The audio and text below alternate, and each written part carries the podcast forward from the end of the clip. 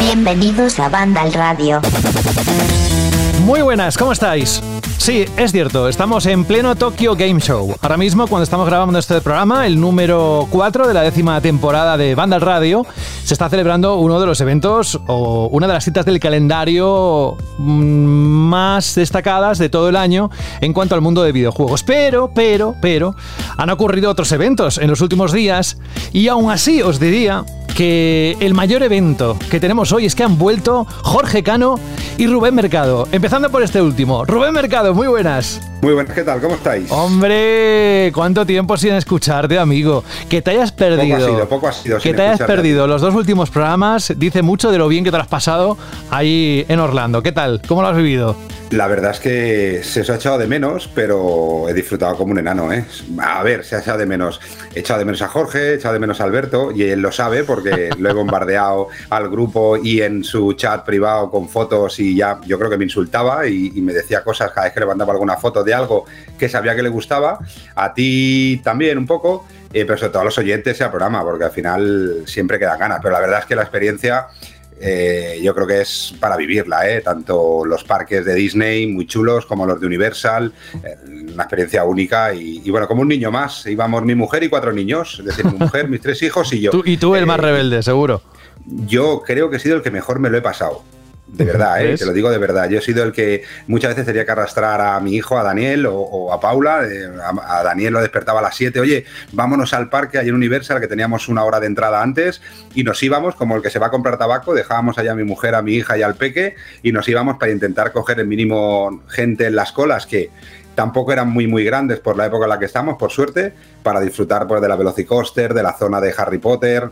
o de las zonas temáticas de Disney, que Star Wars es brutal, Pandora es alucinante, y bueno, un montón de historias y de experiencias. Muy bien. Deja que ahora mismo le va a dar un ictus a Alberto González. Hola, muy buenas. Muy buenas, José, ¿qué tal? Está diciendo cosas que a ti te están sonando, vamos, como la mejor melodía del mundo. Vamos, ni Taylor Swift puede hacer una canción tan buena como lo que está contando Rubén. Por cierto, hablando de Taylor Swift, Alberto, no te lo mandé porque dije, esto ya si se lo mando, le puede entrar así como un orgasmo virtual.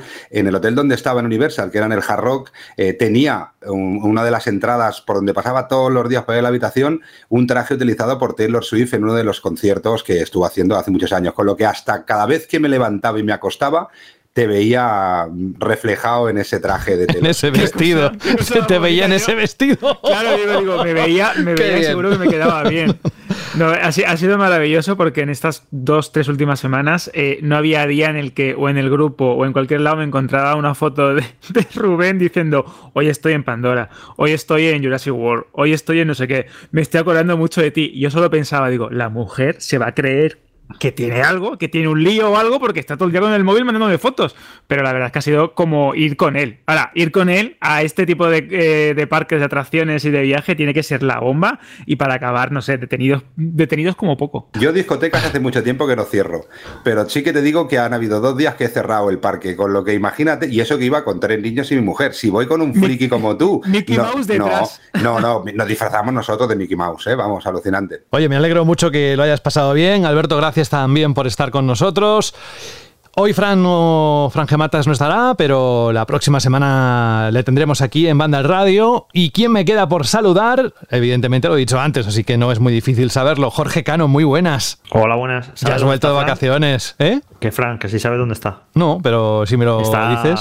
Está en Londres. ¿Y qué está haciendo en Londres? Despidiendo a la reina. Efectivamente. A poder ir al ¡qué bien te ha venido! A poder ir al entierro de Isabel II. Si iba vestido como en Gamescom, ya te aseguro que no le dejarán entrar ni al velatorio, también os lo digo, porque cuando me vino, además me reí mucho porque viene y me dice un compañero mío, tienes aquí a un amigo, pero no sé si es amigo o es amiga, pero dice que es de la radio, y me giro y veo a un tío alto con el pelo de un color indescriptible, porque no sé si era rosa o naranja, con una camiseta de Pokémon que creo que el cuadro de los colores del Pantone le faltaban colores ahí, con unas pintas de cansado el pueblo reventado, que me hizo mucha ilusión, porque yo no conocía a Fran en persona. Y claro, esa apuesta de largo fue brutal. Así que si va con esa ropa, yo creo que al velatorio no lo dejan entrar, seguramente. Bueno, pues Fran en Londres, ya nos enteraremos por qué está allí. Está en un evento de Square Enix probando los 58.000 juegos que saca Square Enix en estos próximos meses. Así que la semana que viene nos contará. Bueno, ¿y tú qué? 2 semanas de vacaciones, que no es habitual en ti, y porque eres un tío súper siempre ocupado y siempre estás al frente como capitán de la página web de Vandal. ¿Y algo que destacar? ¿Algo que quieras compartir con nosotros de estas 2 semanas? Bueno, yo me cojo mis vacaciones como cualquier otro trabajador. Claro. Lo que pasa que a lo mejor han coincidido en septiembre, otros años a lo mejor han sido julio, agosto, entonces no te das ni cuenta. Claro. Porque no hay programa, pero claro, como ha pillado en época de programa, sí que has sido más consciente y lo has pasado tan mal por eso. No, pero Fran Escaletas lo ha hecho muy bien, ¿eh? Como siempre. Es más, siempre que lo veía Alberto, siempre se moría de risa porque es que tiene mucha gracia. Con fotos y todo, para como si fuera una adivinanza. Pero algo que quieras compartir con los oyentes sobre estas vacaciones, algo que te ha ocurrido o algo que has jugado. No, lo único, saludar a un oyente y lector fiel de Vandal que me saludó, me lo encontré en Por Aventura, me reconoció y me estuvo saludando, José Ángel. Así que un saludo para José Ángel, que no estoy acostumbrado yo a que me reconozcan por ahí, porque la verdad es que tampoco voy dejando mucho rastro de mi imagen por internet. Y nada, y me saludó allí en Por Aventura. Jorge, seguro que diría, hostia, es Ryan Gosling. Y fue a saludarte, tío, hello. Y tú dijiste, ¿a lo qué? Y dice, no, pues es Jorge Cano. Seguro que fue por eso, me te confundió. Sí, porque ni en Twitter tienes tu foto. Solo aparece, creo, que yo haya visto en la página web cuando firmas algún artículo, alguna noticia. Creo que me la conocía por algún directo que estos que hemos hecho en YouTube. Amigo. Que tampoco es que hayamos hecho muchísimos. En algún E3 o algo de eso, se ve que es bastante fiel lector y oyente y nos sigue. Así para haberme reconocido, vamos. O sea, que has venido cerca de donde yo vivo y no has tenido a bien decirme, oye, que estoy cerca. O sea, que ya están en vacaciones totales de José, de la radio y de Vandal y de todo, cerca, ¿no? Pero no a la vez, porque es que estaban por Aventura. Además que me alojé en un hotel de Por Aventura y estás ahí como encerrado en otro mundo. No estás... Hombre, Jorge, porque me entero ahora y porque yo estaba de vacaciones, pero de Por Aventura, donde yo he estado el resto del verano... Tengo como 10 minutos, con lo que José se enfada, pero yo directamente el día que vaya por Madrid te cojo de las orejas, ¿eh? Yo no sabía que veraneabas, Rubén, tan cerquita de esa zona. 10 minutos. No veo el Dragon Khan porque no miro, pero 10 minutitos. No miro. Bueno, vamos a dejar esto, que llevamos casi 10 minutos con parque de atracciones, que esto parecía especial Vandal Radio atracciones. A mí me molaría... A mí es que me gustan mucho los parques de atracciones, especialmente lo que me gusta son las montañas rusas, y cuanto más salvajes y den más miedo y más bestias, mejor. O sea, eres de subirte a las atracciones. Sí, bueno, de subirme, y ya te digo, me subí en San Balas y no me subí 8 o 9 veces. O sea, me flipa. Es brutal, esa montaña rusa. Esa montaña rusa no tiene nada que envidiarle a las montañas rusas donde me estaba subiendo yo, ¿eh? Shambhala como montaña rusa así más próxima y Por Aventura como parque, y el Redford de Ferrari también recomendable. Yo creo que no lo valoramos porque como lo tenemos aquí, pero creo que Por Aventura es uno de los mejores parques de atracciones en Europa que se pueden disfrutar con diferencia, ¿eh? No, sí, a ver, yo estuve, Rubén, hace muchos años en Orlando, en Disney World, en Universal, también está el Universal de Los Ángeles, y a ver, están genial los parques, evidentemente, por lo currados que están, la ambientación, las atracciones muchas veces pues son muy modernas y muy sofisticadas y molan un montón, pero realmente a los que nos gusta la caña, las montañas rusas bestias, en esos parques prácticamente no hay montañas rusas. En Universal han cambiado, están cambiando. Sí que es verdad que la filosofía de Disney es mucho más infantil, con lo que no te esperes, no hay ninguna gran montaña rusa, ninguna. Hay atracciones, como tú dices, más tecnológicas, más de utilizar la emoción, el universo y la fantasía de Disney.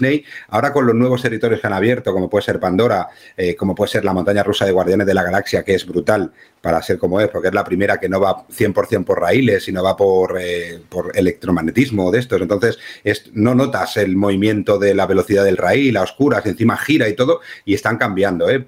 Sobre todo en Universal. En Universal hay algunas montañas como la del Velocicoaster, que es brutal. Pero sí que es verdad que son como... entre comillas, hasta esos cambios como más familiares, ¿eh? No es... Si vas buscando adrenalina, tienes que irte más a los Busch Gardens o a los Sea Walls, que también están allí, o a los Red Flags, que son parques de atracciones casi casi... Flags, sí, esos que son pensados en montaña rusa. Hay varios por Estados Unidos, ahí sí que hay auténticas salvajadas de montaña rusa. Pero claro, sí, entonces a mí ya me faltaban días, pero como parque de atracciones, por aventura y como ambientación y como mezcla entre familiar y adrenalina, la verdad es que está francamente bien, ¿eh? Sí, bueno, sí, está genial. Puedes, o sea, tanto si te gusta la montaña rusa fuerte, es como si vas con un niño que todavía no se atreve mucho, tiene cosas para él y está muy bien, la verdad. Pues nada, si queréis seguir con la emoción de los parques de atracciones, ya sabéis que hay juegos para dar y tomar, y sobre todo con esa temática. Bien, gracias Jorge Cano por estar hoy aquí con nosotros. Además, ya has visto que se han sucedido unas cuantas cosas mientras estabas fuera. Estoy convencido de que estás al día. Y... No te creas, ¿eh? No, bueno, pues ya te irás entrando. Nosotros... Parte del disfrute de las vacaciones para mí es desconectar, ¿sabes? Es en plan, mira, me da igual lo que esté ocurriendo y desconecto, ¿sabes? Y un poco, ¿sabes? Pasar un poco de la actualidad. Creo que es parte del disfrute de las vacaciones. Sí, bueno, creo que es lo principal, al menos mental.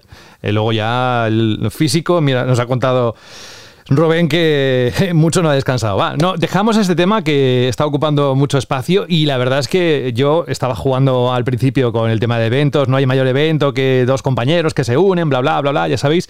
Pero realmente los protagonistas son los eventos que hemos tenido en los últimos días y los que se están celebrando ahora, y que yo os quiero, antes de entrar en el bloque de noticias, porque no tenemos análisis hoy, está centrado en toda la actualidad que nos ha ido dejando la semana, las semanas, porque también comprende parte de la anterior, y que echéis un vistazo muy de vez en cuando a la página web de Vandal, porque pueden salir muchas noticias en las próximas horas que nosotros a día de hoy, que estamos grabando, las hemos recogido, las que había hasta ahora, pero estamos 100% convencidos de que van a llegar posibles megatones o no. Eso tendréis que comprobarlo a través de la página web de Vandal. Nosotros en Vandal Radio vamos a lo que sabemos hacer.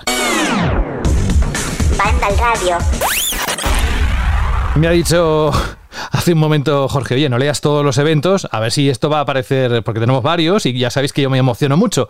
Y lo he sintetizado, así que tranquilos. Vamos a empezar por el pasado sábado por la noche, que se celebró el Ubisoft Forward 2022, un evento en el que vimos el futuro de la saga Assassin's Creed, mostrando un total de 6 juegos, incluyendo Valhalla, así como hemos tenido noticias de otras grandes licencias de Ubisoft. Y os contamos rápidamente los titulares. Uno de los momentos más esperados del evento fue la presentación de forma oficial de Assassin's Creed Mirage, la próxima entrega de la saga que hemos podido ver por primera vez y que nos llevará a Bagdad de la mano de Basim. Saldrá a la venta para PC, PlayStation 5, 4, One, Series XS y Amazon Luna en 2023. Si hablamos del futuro de Assassin's Creed, tenemos que hablar de Assassin's Creed Codename Red y Assassin's Creed Codename Exe, o no sé cómo decirlo, pero ya sabéis. Los dos proyectos de los que no habían parado de salir rumores y que se han confirmado en este evento, con entregas en las que viajaremos al Japón feudal y a la Europa del siglo XVI, y por el momento no hay mucha información sobre estos proyectos. Lo que sí sabemos es que Assassin's Creed Valhalla tendrá un DLC, y ese DLC se llama The Last Chapter. Un DLC además gratuito que llegará durante los próximos meses para ayudar a unir y cerrar algunas tramas pendientes en esta entrega. Que no hemos acabado con Assassin's Creed, que hay más. Es otra de las sorpresas de la saga Assassin's Creed, que parece que va a tener muchas entregas, como veis, durante los próximos años. En este caso es Codename Jade, un juego para dispositivos móviles que apostará por un modelo de negocio free to play. Nos permitirá crear a nuestro protagonista y viajaremos a la antigua China para vivir una aventura totalmente independiente. Y por último, una de las noticias más importantes y quizás a una de las que menos tiempo se dedicó durante el Ubisoft Forward fue el anuncio de la colaboración entre Ubisoft y Netflix para que lleguen 3 juegos para dispositivos móviles de forma exclusiva a esa plataforma. Son Valiant Hearts 2, Mighty Quest for Epic Loot, que en 2023 llegarán, y un Assassin's Creed para dispositivos móviles con una fecha todavía por confirmar. Hay que aclarar que este se trata del sexto Assassin's Creed del que se habló en el evento y que no tiene nada que ver con Codename Jade.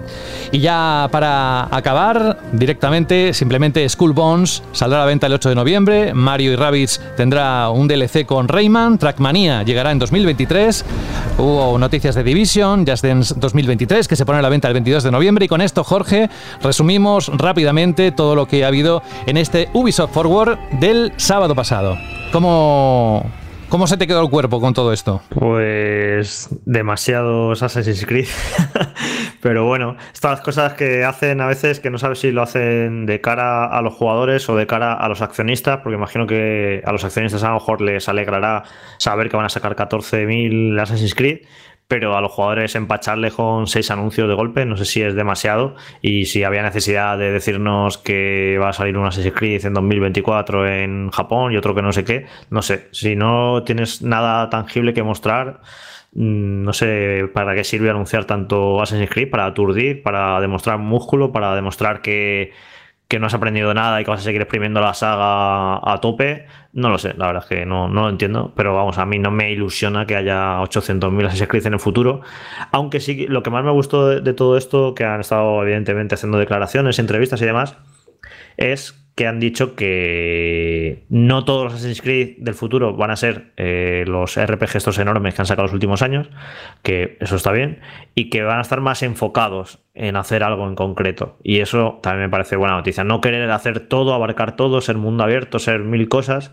porque al final cuando intentas abarcar demasiado, pues aprietas poco, y creo que es lo que ocurre por ejemplo a Valhalla, y dicen que va a estar un poco más enfocados en hacer cosas concretas, y tenemos ahí el ejemplo de las Assassin's Creed este que va a salir el año que viene, que va a ser una entrega como las clásicas, no va a ser un RPG, no va a ser un mundo abierto gigantesco, sino que va a ser un poco como eran los primeros Assassin's Creed, que creo que eso es una buena noticia, y de hecho va a salir a, me parece curioso que va a salir a precio reducido, que esto lo hemos hablado muchas veces en el programa, ¿no? De qué mensaje estás mandando cuando sacas un juego a precio reducido, qué estás diciendo a la gente, que es menos juego que un juego que sale a precio completo.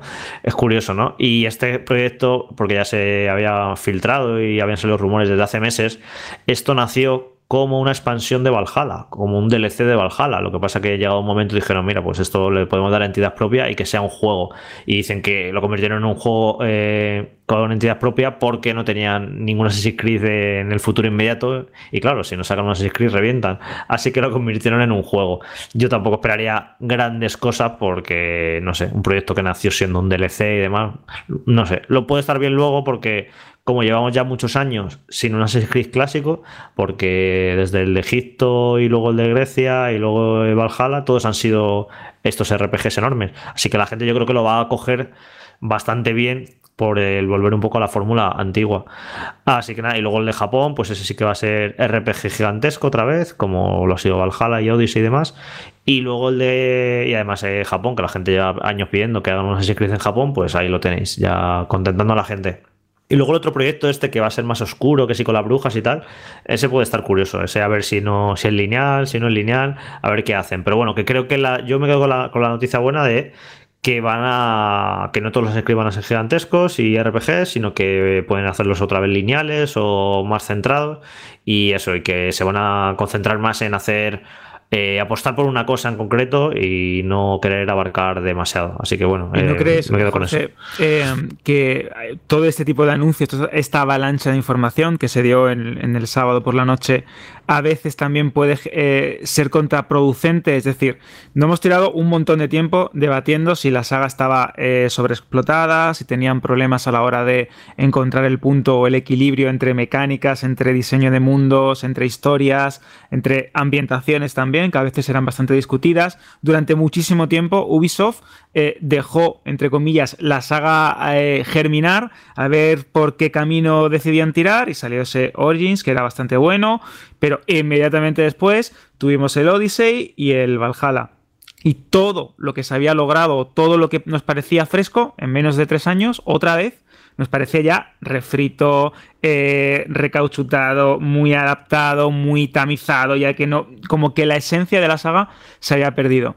¿Crees que esto de decir ahora vamos a hacer un juego como Mirage y aparte vamos a seguir explotando los RPG o los juegos de mundo abierto con un montón de cosas que hacer, de los que se quejaba nuestro compañero Juan Rubio, no es demasiado contraste y puede llegar también a confundir al jugador, o como pasan en sagas como Call of Duty, es decir, este año es el Assassin's bueno y el año que viene es el malo? Que bueno, si algo ha demostrado Ubisoft en el pasado es su capacidad para quemar las sagas, ¿no? Ya ha quemado Assassin's Creed yo creo 2 veces y bueno, pues si lo tiene que hacer una tercera lo hará y una cuarta y luego dirá no, que ahora otra vez esto vuelve a ser tal y bueno, y Far Cry fíjate lo que han hecho y bueno, esto son estas grandes compañías, pues ya sabes, cuando algo tiene éxito lo exprimen, lo exprimen, lo exprimen, lo bajo lo dejan en barbecho un par de añitos y otra vez lo vuelven a exprimir, no sé, a mí me parece excesivo, pero bueno, luego vete a saber qué ocurre. También me parece que Assassin's Creed Valhalla es un juego bastante malo y al parecer ha vendido un montón. No sé si la gente ha quedado satisfecha.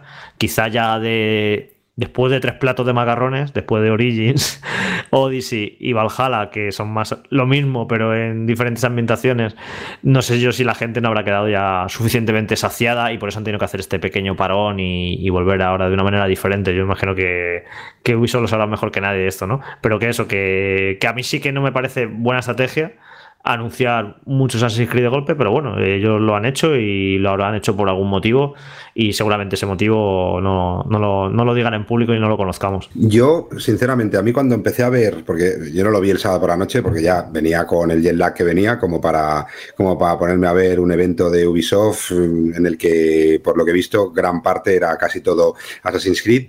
Yo creo que la saga Assassin's Creed necesitaba un giro, necesitaba un cambio.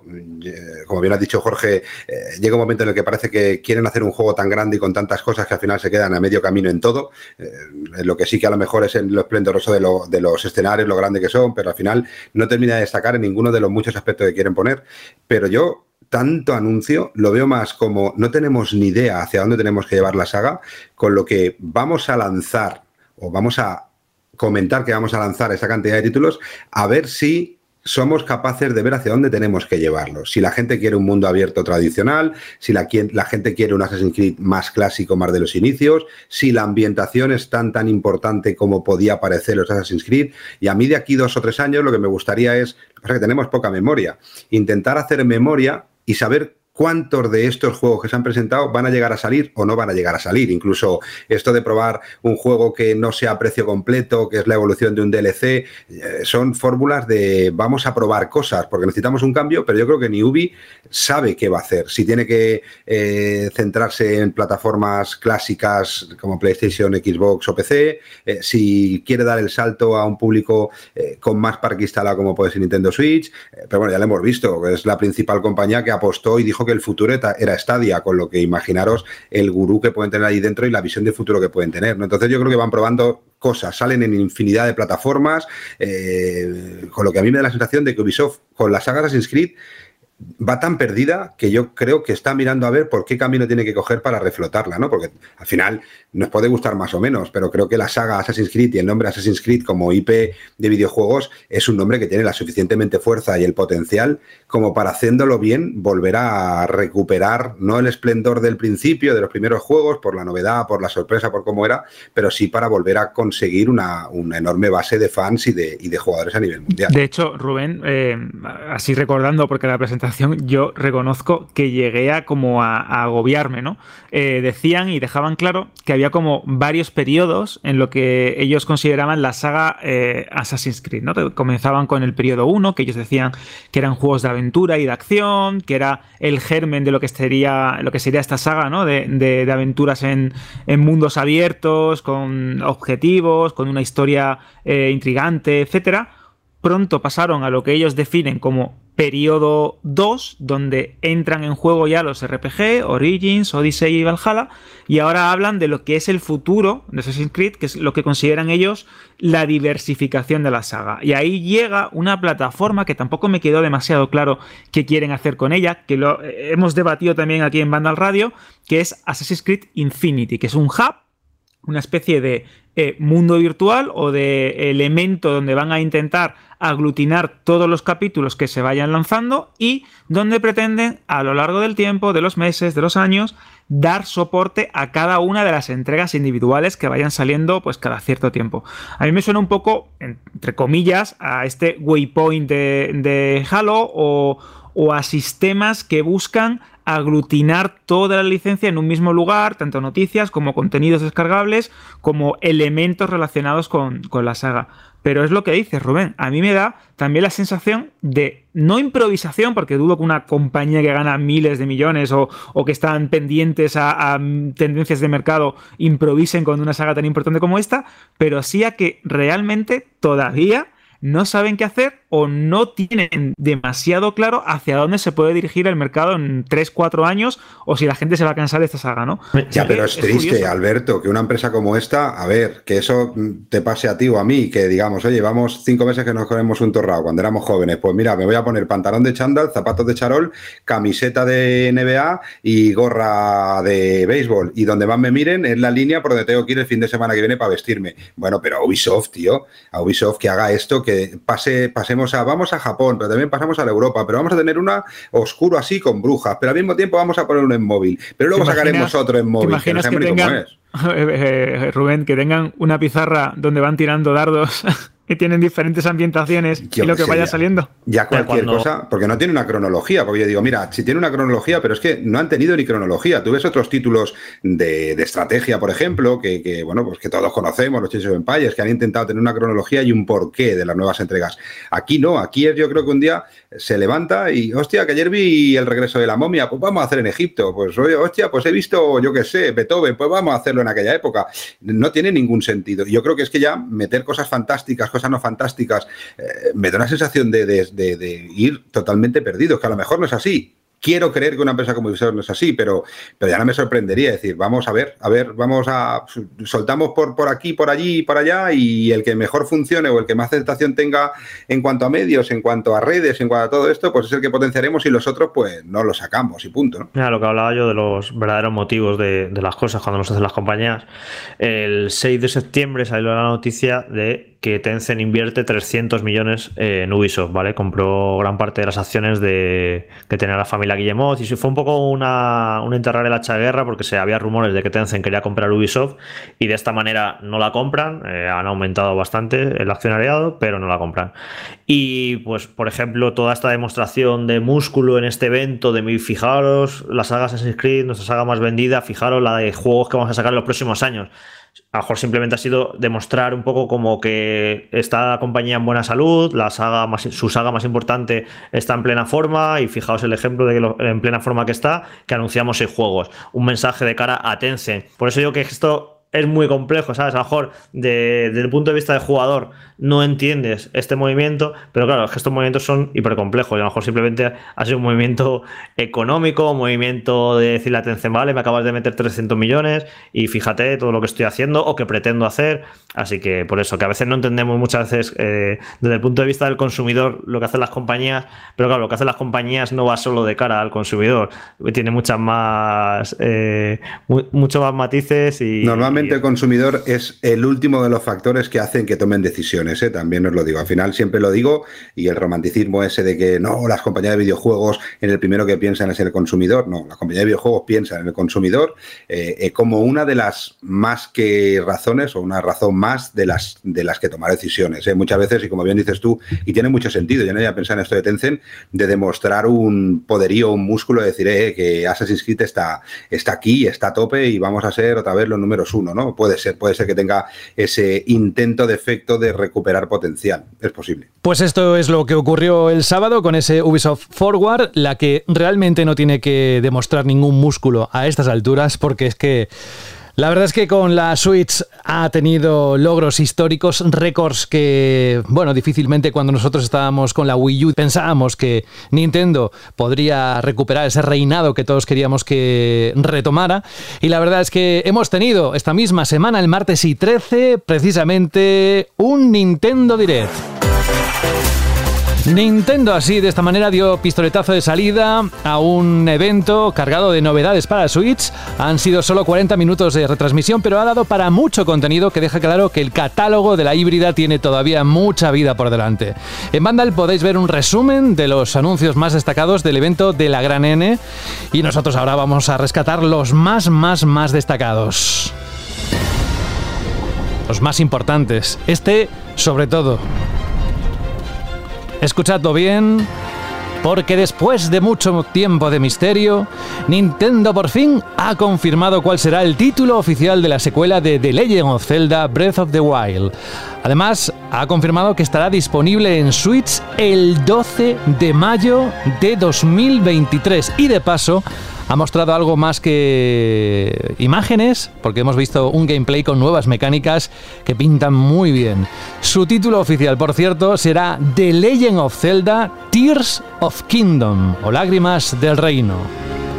Fijaos, fecha, 12 de mayo y título. Pues ya solo por eso merecía la pena este Nintendo Direct. Pero hubo más. Y es que se anunció Fire Emblem Engage, la estrategia por turnos vuelve a principios de año. ¿Cuándo? El 20 de enero de 2023.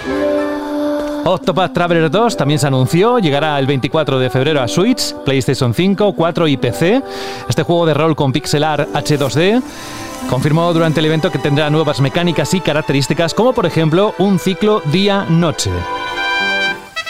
Y fijaos si fue importante el Nintendo Direct en esta edición, que hasta Shigeru Miyamoto apareció para anunciar el Pikmin 4, que se confirmó, si recordáis, en septiembre de 2015, momento en el que también se comentó que su desarrollo estaba cerca de concluir, pero sin embargo Nintendo guardó silencio acerca del título hasta mediados de junio aproximadamente de 2017, momento en el que insistió que seguía en desarrollo, aunque no ofrecieron nuevos detalles o un tráiler de presentación. Pues ha sido ahora la cuarta entrega numerada de la saga Pikmin, cuando finalmente se ha podido ver, se ha podido confirmar, bueno, ver no mucho, y ya digo, Shigeru Miyamoto apareció hablando de este juego, de este esperado juego. Y ya para acabar, vimos un gameplay de Bayonetta que sale el 28 de octubre, Fatal Frame Mask of the Lunar Eclipse que sale a principios de 2023, Crisis Core Final Fantasy VII Reunion el 13 de diciembre en Switch, Resident Evil Village el 2, el 3 y el 7 Cloud Version en Switch llegarán este mismo año, incluso también GoldenEye 007 llegará a Switch Online con multijugador en línea, It Takes Two, Sifu y Tunic también llegarán a Switch este año, y por último Kirby's Return to Dreamland Deluxe llegará a Nintendo Switch el 24 de febrero. Ya digo, solo por lo de The Legend of Zelda Tears of Kingdom, aquí, Jorge, era lo que más esperábamos y tuvimos que esperar al final de toda la retransmisión para poder temblar de emoción, ¿eh? Sí, sobre todo la fecha, ¿no? Porque, bueno, el nombre no deja de ser más o menos anecdótico, pero sobre todo la fecha, que ya 12 de mayo, queda bastante. Se sabía que iba a ser más o menos por ahí, pero ya lo sabemos que queda todavía un montón. Y bueno, y hemos visto muy poco del juego, porque los trailers han sido un tanto raros. Los pocos trailers que ha habido muestran poco y, o sea, ya sí que nos vamos haciendo una idea que va a ser muy importante el cielo y estar ahí por las islas estas aéreas. Pero bueno, no, ya habrá tiempo de evidentemente, de promocionar el juego. Queda un montonazo. A mí este diré, yo creo que la noticia, aparte de evidentemente de lo de Zelda, la noticia más importante fue lo de Fire Emblem, porque el anterior fue un exitazo, gustó muchísimo, incluso gente que no había casi jugado a la saga le dio una oportunidad y la descubrió y le encantó, vendió un montón. Así que este nuevo Fire Emblem, y además que está a la vuelta de la esquina, sale en enero, o sea, lo tienen ahí guardadito en un cajón casi, sin haber dicho nada. Y esto a mí me gusta mucho cuando anuncian un juego que te dicen, mira, sale dentro de poquito, no habíamos dicho nada, pero ahí lo tenemos listo. Y este va a ser uno de los primeros bombazos de principios de 2023, que por cierto viene bastante fuerte en los primeros meses de 2023. Y luego en el evento, como casi todos los direct, hubo un montonazo de juegos de rol japonés. Y también hubo un meme esta semana, porque hubo también mucha granja, muchos juegos de granja o juegos que tienen componente de granja. Y ha habido bastantes bromas con eso, ¿no? De que el direct eran todos JRPGs y juegos de granja. Así que nada, estuvo bien, no fue de los mejores directs, pero como siempre muy completo. Salen un montonazo de juegos y siempre decimos lo mismo, que los directs siempre merecen la pena porque sabes que que vas a ver ahí un montonazo de juegos, de fechas, de trailers, y siempre se guardan al menos un 2-3 anuncios bastante importantes. A mí es que, como bien dices, José, solo con el anuncio, con la confirmación de la fecha de lanzamiento y con el título oficial de la secuela de Breath of the Wild, a mí ya me tenían. Y de hecho, viendo ya más en detalle el estilo artístico, esa importancia, como también ha comentado Jorge, de los cielos, de cómo planear, de esas estructuras y templos entre las nubes, me recuerda también un poco a Skyward Sword, y es uno de mis Zeldas preferidos. Y si ya lo fusionamos con Breath of the Wild, con todo lo que significó eso para el género de la aventura en mundo abierto, creo que ya, sin lugar a dudas, el 12 de mayo de 2023, más de uno tiene que estar ya con la fecha a fuego en el calendario, marcándola, porque es la secuela de, para mí, a nivel personal, el título más influyente de los últimos años. Y luego es verdad que hubo como un empacho de juegos de rol japonés. Tuvimos el Octopath Traveler 2, que es una saga, ahora es una saga que me gusta muchísimo. El primer juego yo lo disfruté bastante, me encanta esa combinación de pixel art con estilo en alta definición, las historias. Creo que este me lo voy a beber indudablemente, aunque parezca raro, que yo sabes que no soy mucho de juegos de rol japoneses, pero este me gustó bastante. Y de hecho también me sorprendió muchísimo el rescatar Resident Evil 2, Resident Evil 3, todo con versiones en la nube, etcétera. Pero es curioso cómo poco a poco toda la saga está llegando a estar disponible en Nintendo Switch, y ya como colofón por todo lo que significa a nivel nostálgico, por todas esas tardes que me he pasado jugando al juego, es GoldenEye 007, el juego de acción en primera persona de Rare que salió para Nintendo 64, que llegue a toda esta colección de juegos de Nintendo Switch Online. Pues para mí es ya la excusa perfecta para reunirme con todos mis amigos, poner la consola en la tele o en el proyector y revivir esas tardes de locura que nos pegábamos con los 64 bits de Nintendo. Creo que está bien esto, que se recuperen títulos tan importantes y tan chulos para Nintendo Switch Online, como los Pokémon Stadium, como el Excitebike 64... que también me gustó bastante ese juego en su día.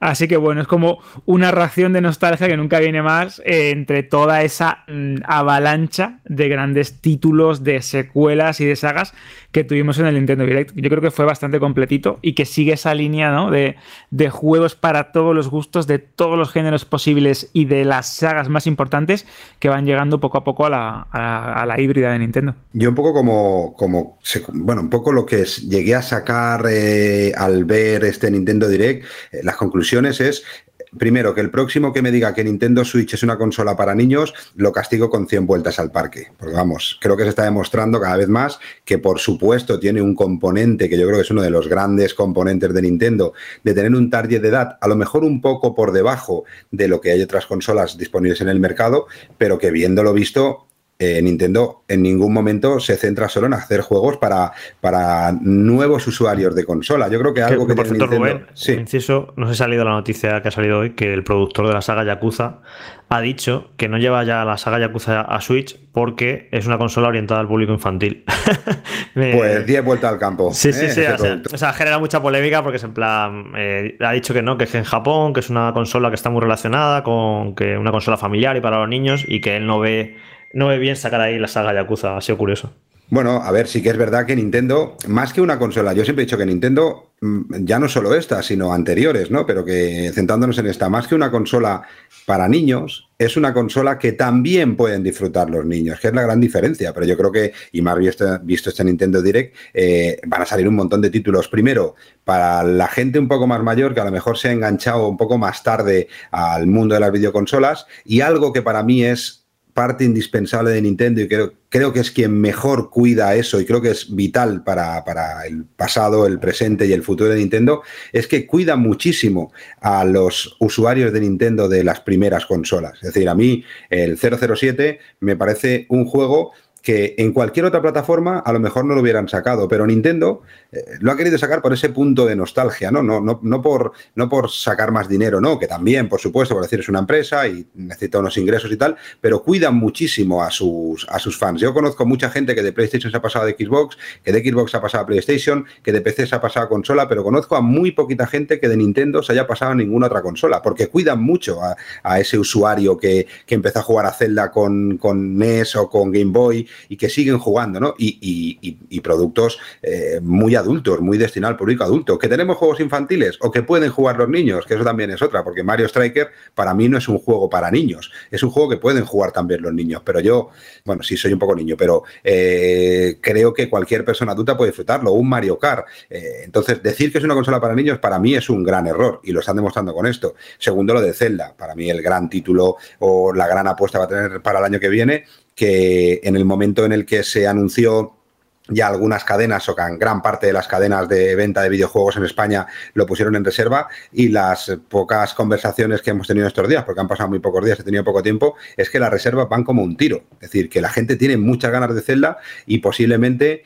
tengamos el que rompa el récord de lo que hemos visto como lanzamiento más importante en su primera semana, que fue Leyendas de Arceus, y que Zelda yo creo que puede, vamos, pulverizar todos los récords de Day One de las últimas consolas, tanto de esta generación como la anterior, con lo que demuestra que Nintendo está en su mejor momento de salud, que no sé si en manos de Nintendo, sobre todo del más de la división de Europa, es bueno, esa sensación de poder, porque no saben gestionar esas sensaciones de poder en muchos casos, pero que a nivel mundial Nintendo, yo lo he dicho en muchos programas antes de este, la temporada pasada, posiblemente Nintendo sea una de las grandes salvadoras en muchos casos de parte de la industria en nuestro país y en otros países con esa falta de consola de una generación que han sabido aprovechar, pero que gracias de estar ahí también han conseguido mantener seguramente el buen funcionamiento de un sector que no estaba pasando por un buen momento por la escasez de máquinas, por un cambio generacional brutal, y que Nintendo Switch no solo ha sabido aprovechar, sino que también ha sabido hacer que aún crezca mucho más su marca, ¿no? Con lo que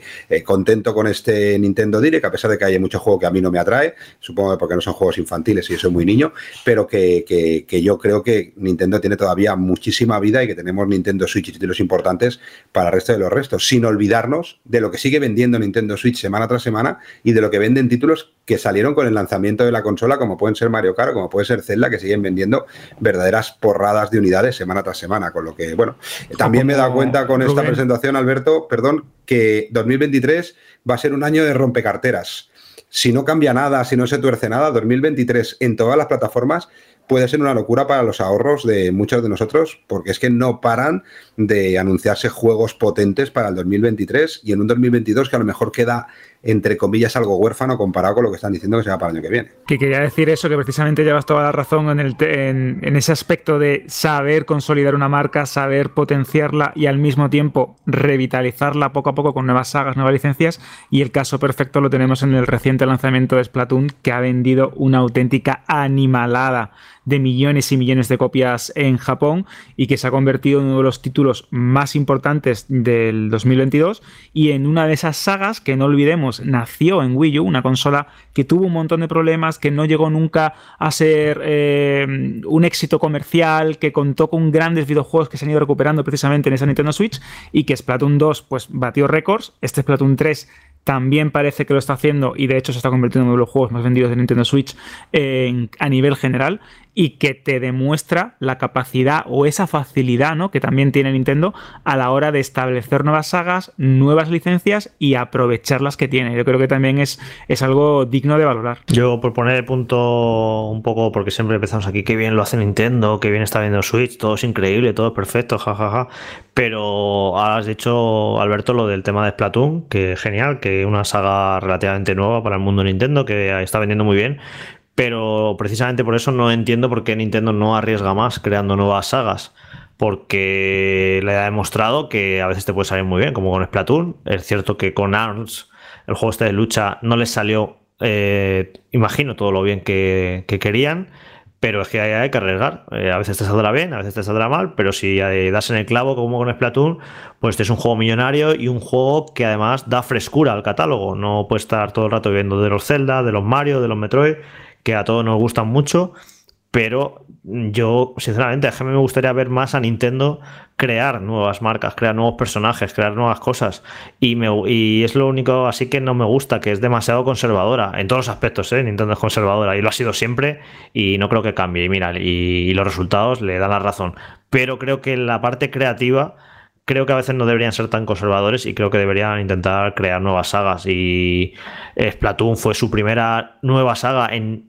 un porrón de años, era exagerado, no sé si eran 15 años o algo así, y y parece que no quieren seguir intentando ese tipo de experimentos, y es curioso con lo bien que les ha salido. Un total de 3,45 millones de copias solo en Japón, de las cuales 2 millones en físico.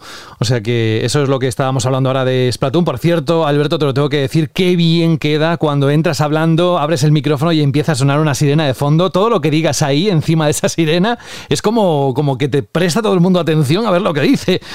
O le van a llevar a un sitio. Que por si entran los SWAT en cualquier momento, ¿no? Por la puerta me derriban y me apresan por, yo qué sé, por declarar mi amor a Rubén mismo. Yo esperaba que en cualquier momento, después de la sirena, se escuchara un ¡Abra, aquí la Guardia Civil! Y Alberto diciendo, yo no he sido yo tener... Bueno, da igual, sí, yo también lo de la ambulancia me ha gustado, ¿eh? Eso José... Ha quedado bien, ha quedado bien. No era un efecto mío, ni tampoco el mensaje que recibió Jorge cuando estaba hablando. Son cosas que pasan en el falso directo, como lo llamamos nosotros, cuando grabamos Vandal Radio. Pues dejamos... nos situamos de nuevo. Estamos en martes y 13 de esta semana, 4 de la tarde, con ese Nintendo Direct y ese anuncio para el 12 de mayo de la secuela de Breath of the Wild. Yo os aseguro que han sido más de 5, incluso diría más de 10 personas con las que trabajo, por encima de los 30, que ya me han dicho que están buscando poner las vacaciones, algunos días de vacaciones después de la fecha de salida, para poder disfrutar del juego. Ahí es nada. Nos vamos en ese mismo martes de las 4 de la tarde a las 23:59. Y es que por la noche dio comienzo, además que no lo anunciaron con demasiado tiempo, casi fue de un día para otro, creo, al menos yo me enteré así, el nuevo State of Play de unos 20 minutos de duración que, como es habitual, ha dejado algunos anuncios y nuevos trailers de juegos ya conocidos. Uno de los más importantes. Así comenzaba la retransmisión, con Tekken 8. Se anuncia para PlayStation 5, Xbox Series y PC. Se ha dejado ver un tráiler que, si bien no era un gameplay, estaba realizado con el motor gráfico y los mismos modelados de personajes y escenarios que podremos ver en el juego. Si queréis disfrutar de Tekken 8 y de ese espectacular vídeo, en Vandal lo podéis hacer. Luego también, evidentemente, sabíamos que un juego que sale el 9 de noviembre tenía que tener presencia en este State of Play. Y ya por la música sabéis de qué estoy hablando. El State of Play mostró el tráiler centrado en la historia de God of War Ragnarok. Además ha enseñado multitud de escenas de su gameplay. Quizás demasiadas, os lo digo, ¿eh? Quizás demasiadas. Pero ese es otro debate. Y también, por cierto, se ha anunciado un nuevo DualSense edición limitada de God of War Ragnarok. Un título de Team Ninja. Rise of the Ronin. Los creadores de Ninja Gaiden y Nioh anunciaron el nuevo juego, Rise of the Ronin, un RPG de acción en mundo abierto ambientado en el Japón del siglo XIX, incidiendo en que quieren recrear la época con bastante fidelidad, de manera similar a la saga Assassin's Creed, un juego en el que llevan trabajando 7 años y que es su proyecto más ambicioso hasta la fecha. Y después vamos a otro que también marcó un punto álgido del State of Play. Hablaremos más de Yakuza, pero Sega anunció en este State of Play que traerá a Occidente una entrega de la saga Yakuza que no había salido de Japón. Se trata de Yakuza Ishin, un título para PlayStation 3 y 4 que cambia la ambientación mafiosa por una en el Japón feudal y que lanzó en 2014. Se pondrá a la venta en PlayStation, Xbox y PC en febrero del próximo año con el nombre de Like a Dragon Ishin. Y ya para acabar, el resumen rápido de titulares. Sign Duality es lo nuevo de Bandai Namco. Project Eve se convierte en Stellar Blade y llegará en 2023. Pudimos ver la misión exclusiva de PlayStation para Hogwarts Legacy. En cuanto a PlayStation VR 2, pues 2 nuevos anuncios. El juego de estrategia de Neo y una versión mejorada de Star Wars Tales from the Galaxy Edge. Y por último, Jorge, un nuevo indie, Pacific Drive, un juego de conducción y supervivencia. Y hasta aquí el State of Play. Ya digo, 20 minutos, concentraditos, y no sé si te agradó o tenías más esperanzas. Pues precisamente yo esperaba menos todavía. Me sorprendió un poco, por ejemplo, de Tekken 8 y demás, porque no había habido muchas expectativas y ahí habían dicho que no esperábamos grandes cosas de este State of Play. Y lo de Tekken 8, la verdad es que me sorprendió para bien, que es al final no deja de ser una saga muy importante en el universo PlayStation. De hecho, pusieron el dato en Twitter que vende más Tekken que Street Fighter, aunque Street Fighter parece que a veces que pueda llegar a ser más popular, sobre todo en la cultura pop, pero realmente a la hora de vender juegos, el último Tekken ha vendido más que el último Street Fighter. Y luego también, pues evidentemente, al final dejaron la guinda esa del tráiler del God of War Ragnarok, que fue gracioso, ¿no? Porque la gente llevaba muchos meses diciendo que hemos visto muy poco del juego, que casi no ha mostrado nada del juego, que no sé qué, que no sé cuánto, se quejaban, ¿no? De que no habíamos visto mucho. Y luego después de este tráiler pasó lo contrario. Muchos se quejaron de que había mostrado demasiado el tráiler, porque además era un tráiler que, si bien mostraba combates y demás, también mostraba muchas cosas de la historia, muchas situaciones del juego. Y quizá era un tráiler un tanto de estos de spoiler y que a lo mejor dice, bueno, he visto cosas que me hubiera gustado a lo mejor ver en el juego, ¿no? No necesitaba ver tanto. Así que, pues eso, a veces esto es lo que demostró que los gamers, los jugadores, a veces somos un poco como la gata Flora, ¿no?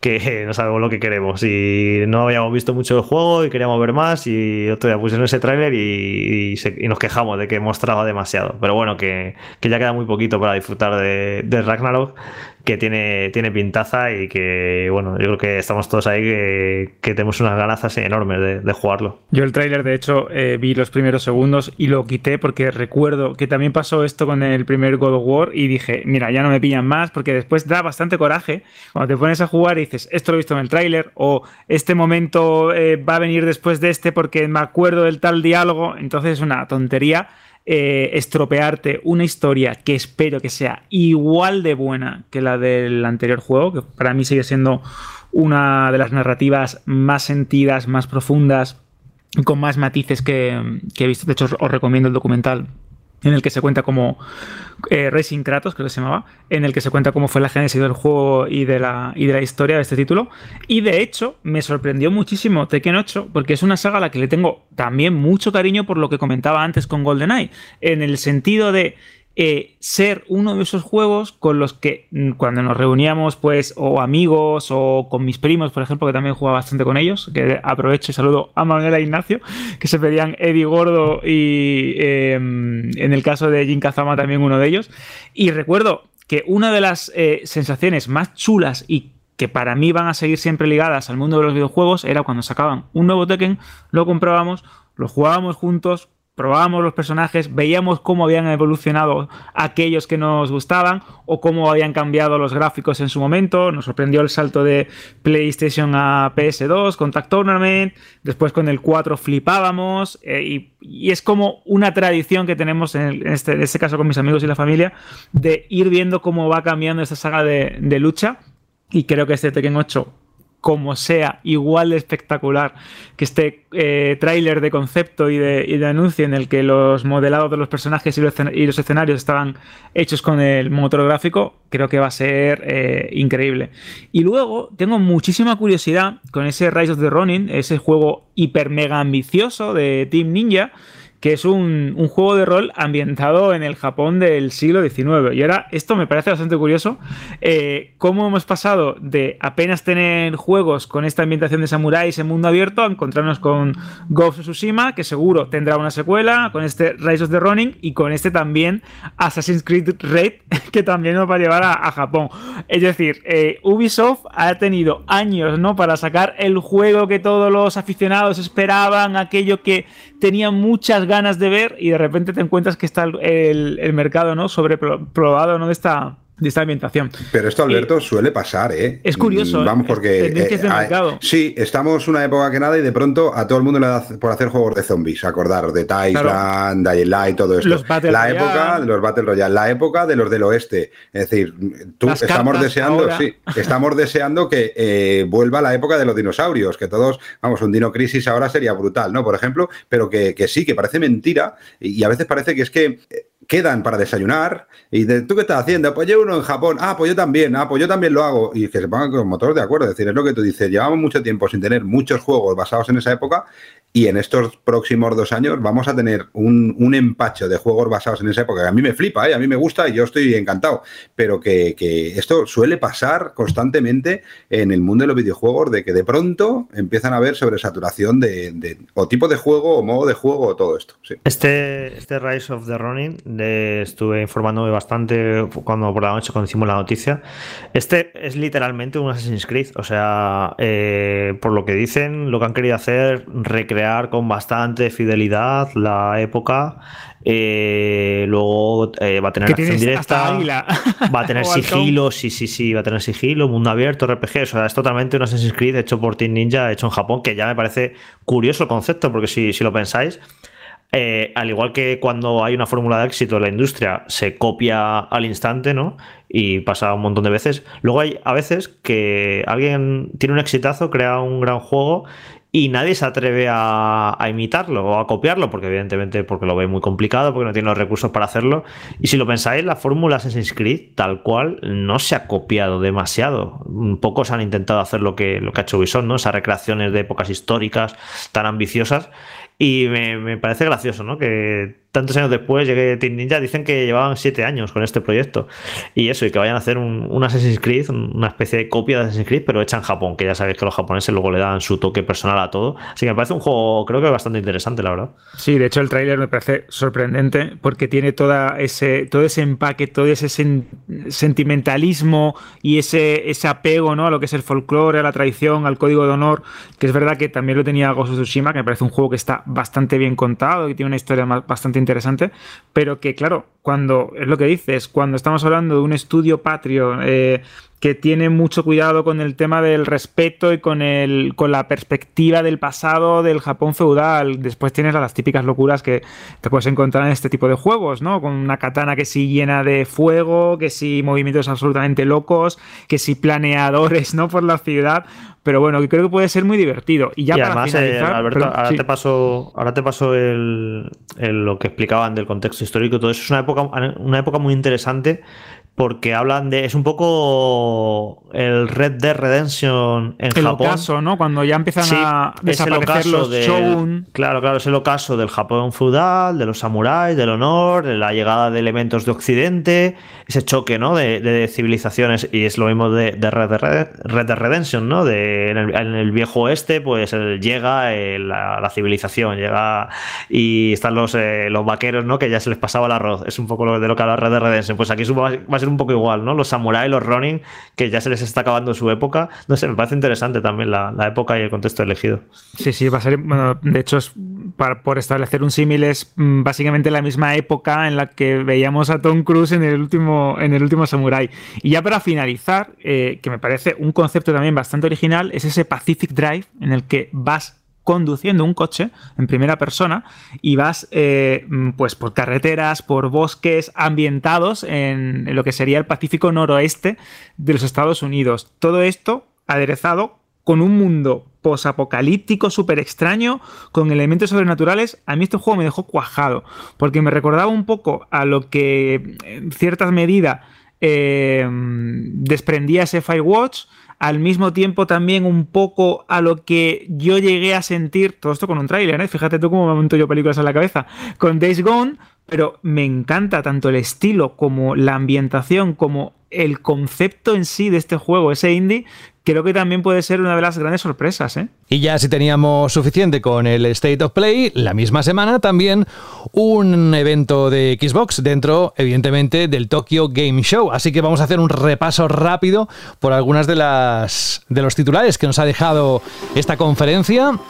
Además han sido anuncios interesantes, en total 22 juegos de Xbox Game Studios, Bethesda y de estudios third party. 13 títulos son de desarrolladores de Japón, mientras que 2 son de compañías chinas.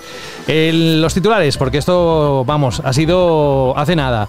Deathloop llega a Xbox, Assassin's Creed Odyssey llega a Game Pass junto con Danganronpa V3 Killing Harmony, Ni no Kuni Remaster, Fuga Melodies of Steel, Guilty Gear Strive, Dyson Sphere Program, Blast Blue Cross Tag Battle Special Edition, y luego Kiriko llega a Overwatch 2 el 4 de octubre, hubo un nuevo tráiler de Persona 3, 4 y 5 para Xbox, nueva información sobre Juden Chronicle 100 Heroes, nuevo avance del esperadísimo juego Exoprimal, Pal World llega a Xbox, hubo también nueva información de Naraka Blade Point, también sobre Gu Long Fallen Destiny, y que sepáis que Forza Horizon, bueno, los que sois fans seguro que lo sabéis, celebra su su 10º aniversario. Esto es un resumen, Jorge, creo que no me he dejado nada, o prácticamente nada, de lo que se ha vivido en esa conferencia de Xbox enmarcada dentro del Tokyo Game Show de este año, ¿verdad? Sí, una conferencia que ya se ha vuelto tradición de Xbox, que el mercado japonés, pues la verdad no es que Xbox triunfe mucho, pero aún así no tiran la toalla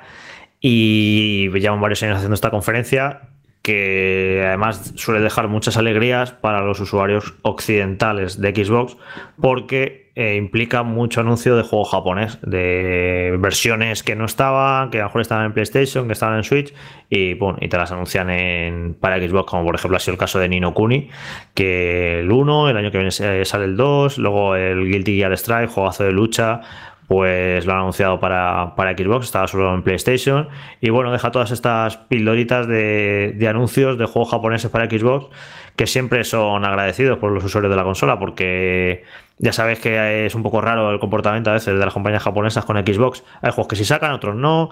Square Enix de repente te saca unos, pero otros no te los saca, y hay bastantes RPGs que salen en Switch o que salen en PlayStation, pero que no sacan en Xbox. Es un poco caprichoso, ¿no?, el comportamiento de las compañías japonesas con Xbox a veces, o sin ir más lejos. Hoy ha salido la noticia de que Resident Evil 4 Remake va a tener al final versión para PlayStation 4, pero no la va a tener para Xbox One, ¿no? Siempre está haciendo un poco eso, así que los usuarios de Xbox a veces están un poco no saben por dónde van a salir, si este juego japonés va a tener versión o no va a tener versión, si va a salir más tarde.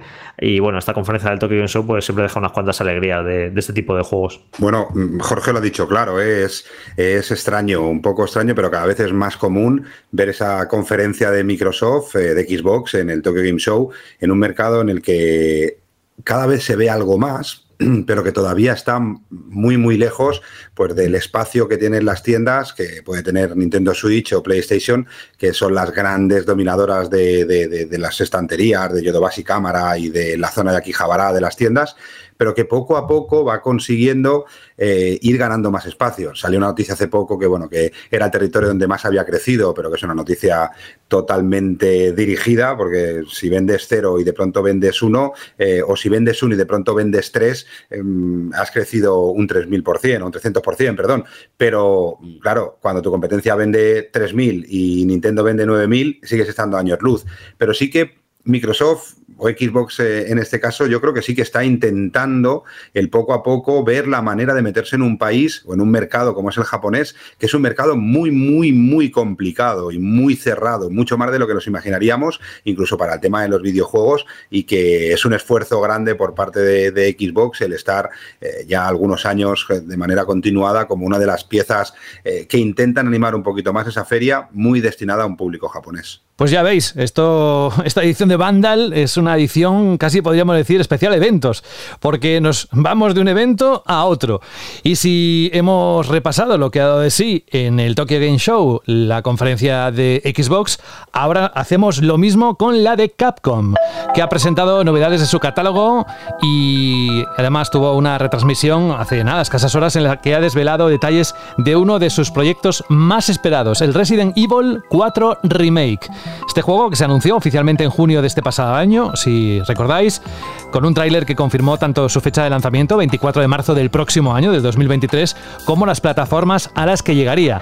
Ahora sus responsables han confirmado que están desarrollando una versión más de las anunciadas originalmente. Hasta ahora, la información oficial de que Capcom había compartido solo mencionaba PlayStation 5, Series XS y PC como plataformas a las que llegará el remake de Resident Evil 4. Sin embargo, hoy han actualizado los planes del juego para desvelar que también están trabajando en una versión para la consola de pasada generación de Sony, es decir, Resident Evil 4 Remake para PlayStation 4. Jorge, ¿sigo con Street Fighter o queréis comentar este anuncio?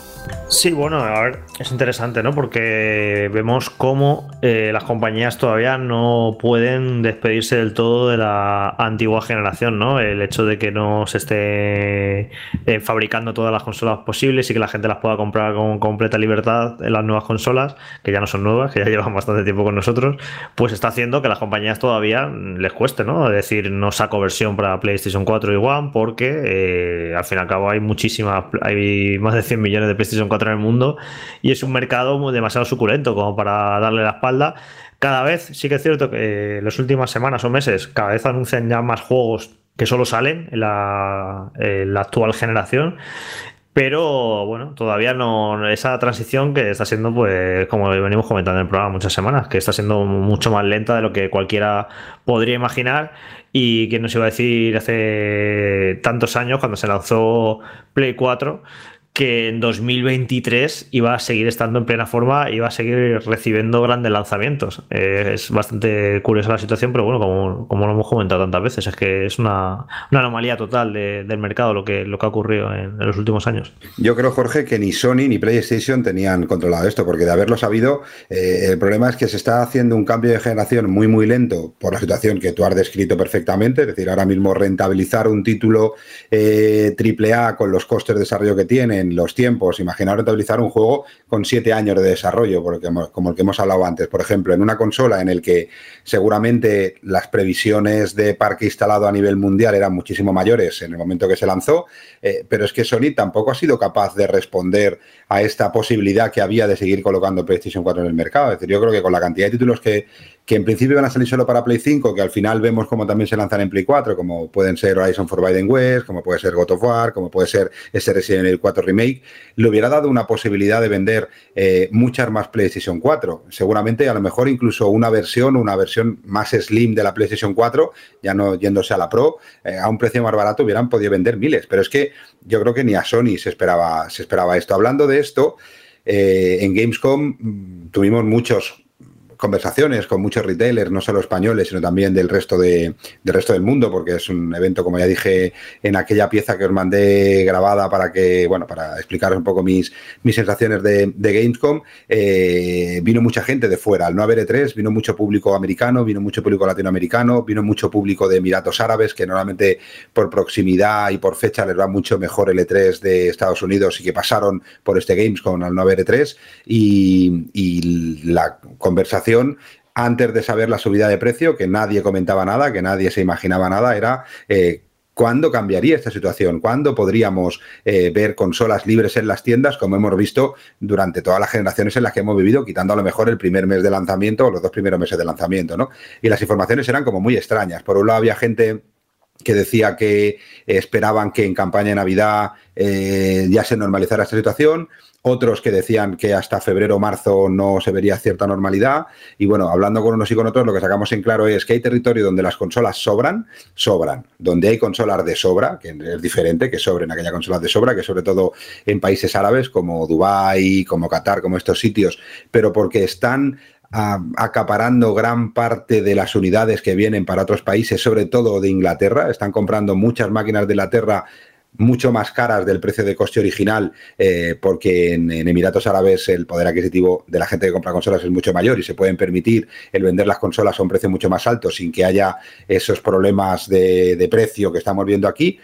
Pero que la parte que nos interesa a nosotros, que es en España, mi sensación por las conversaciones que hemos tenido, no oficiales, porque al final son conversaciones delante de una pizza o detrás de una cerveza, es decir, que son esos momentos en los que de ciertas cosas sacamos información, es que van a llegar menos PlayStation 5 esta campaña que la campaña pasada, con lo que os podéis imaginar que de eso de que hayan consolas libres o consolas sin packs y sin nada de esto, nos podemos olvidar durante esta campaña de Navidad. Van a seguir habiendo esos packs, van a seguir habiendo packs diferentes, seguramente tengamos un pack con FIFA o packs con 2 juegos y un mando, pero siempre van a venir las consolas con juego, y que parece que febrero y marzo puede ser por fin el mes de inicio de una normalidad habitual dentro del sector de los videojuegos para poder encontrar PlayStation 5 sin problema en las tiendas, sin tener que pasar por reservas ni por compras online y sobre todo sin tener que pasar por packs con juegos o con accesorios que no quieres, con lo que todavía nos queda un poquito de peregrinación por el desierto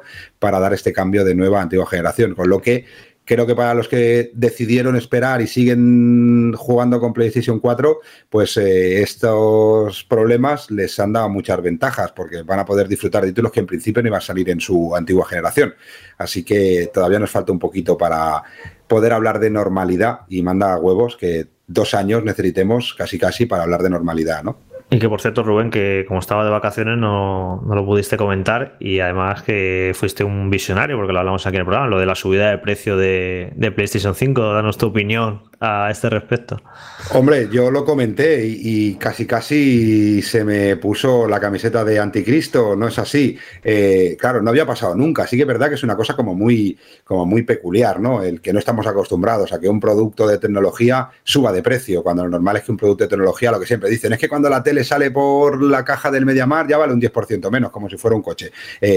Claro, el ver que en tecnología las cosas suben, pero es que está subiendo todo. El problema es que una televisión, como hay un nuevo modelo, pues hay una excusa por la que subirla, ¿no? Oye, pues el nuevo televisión LG es exactamente igual que el anterior, pero le hemos puesto dos pijadas más que hacen que el negro sea aún más negro, que yo creo que cada nueva generación el negro es aún más negro. Yo no sé cuál será el negro final, pero bueno, es una excusa, vale, perfecto. Los teléfonos, pues lo mismo. Oye, pues sacamos ahora un nuevo iPhone 14 que es la polla, es como el 13 pero más caro.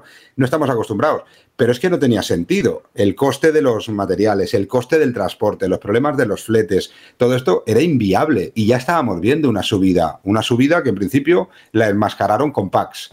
No te subo el precio de la consola, pero te pongo juegos, normalmente de Sony, con los que tengo más margen, en los que soy capaz de asumir esa subida de costes. Pero ya ha llegado un momento que ni con esos juegos, con lo que no nos gusta a nadie, todo el mundo se enfadó porque subía de precio, pero era normal. Lo que no es normal es lo de Microsoft, pero al final hay que entender que Microsoft tiene muchas otras fuentes de ingresos por las que ir a una pérdida o a más pérdidas en su consola, ¿no? Pero bueno, esperemos que esto no se transforme en una tónica habitual.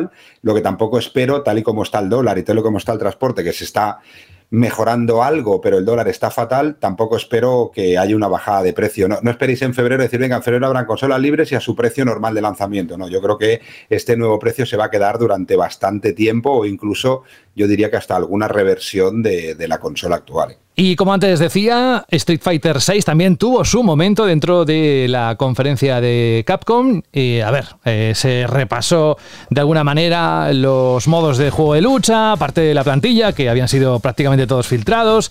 Y ojo aquí, porque se anunció su beta cerrada, por si alguien está interesado o interesada, que vaya rápidamente a la página web de Vandal para informarse de todo lo que hubo referente a este esperadísimo juego, Street Fighter VI. Y cambiamos de género, nos vamos al rol, porque aquí Bandai Namco también ha tenido que decir lo suyo dentro del Tokyo Game Show. Y es que One Piece Odyssey, ese esperado juego de rol basado en el universo del popular manga, tiene fecha de lanzamiento. Será el 13 de enero del próximo año. Apuntad ya poco a poco todo lo que va saliendo a partir del 1 de enero, ¿eh? Eso sí, cabe recordar que llegará a PlayStation 5, 4, Series XS y PC, por lo que no estará disponible de momento para Xbox One ni para Switch. En Steam, donde ya tiene página oficial, estará disponible un día antes. De hecho, no se ha compartido todavía su precio en España, pero lo que podéis hacer es añadirlo a la lista de deseados de la plataforma, porque os va a dejar.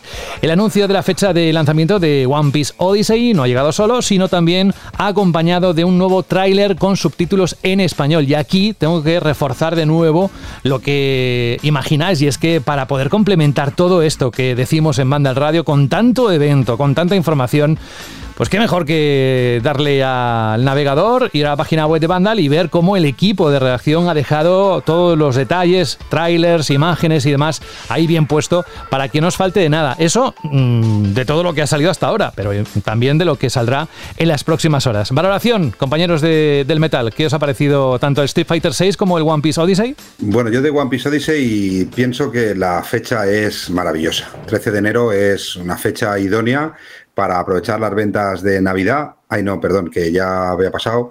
Las de Reyes. Ay, no, perdón, también, que ya había pasado. Y la primera semana después de Reyes, que normalmente en España es una semana de bastante venta, porque hay mucha gente. Iba a decir chavales, pero ya no tan chavales, que pillan dinerito y se lo gastan en videojuegos.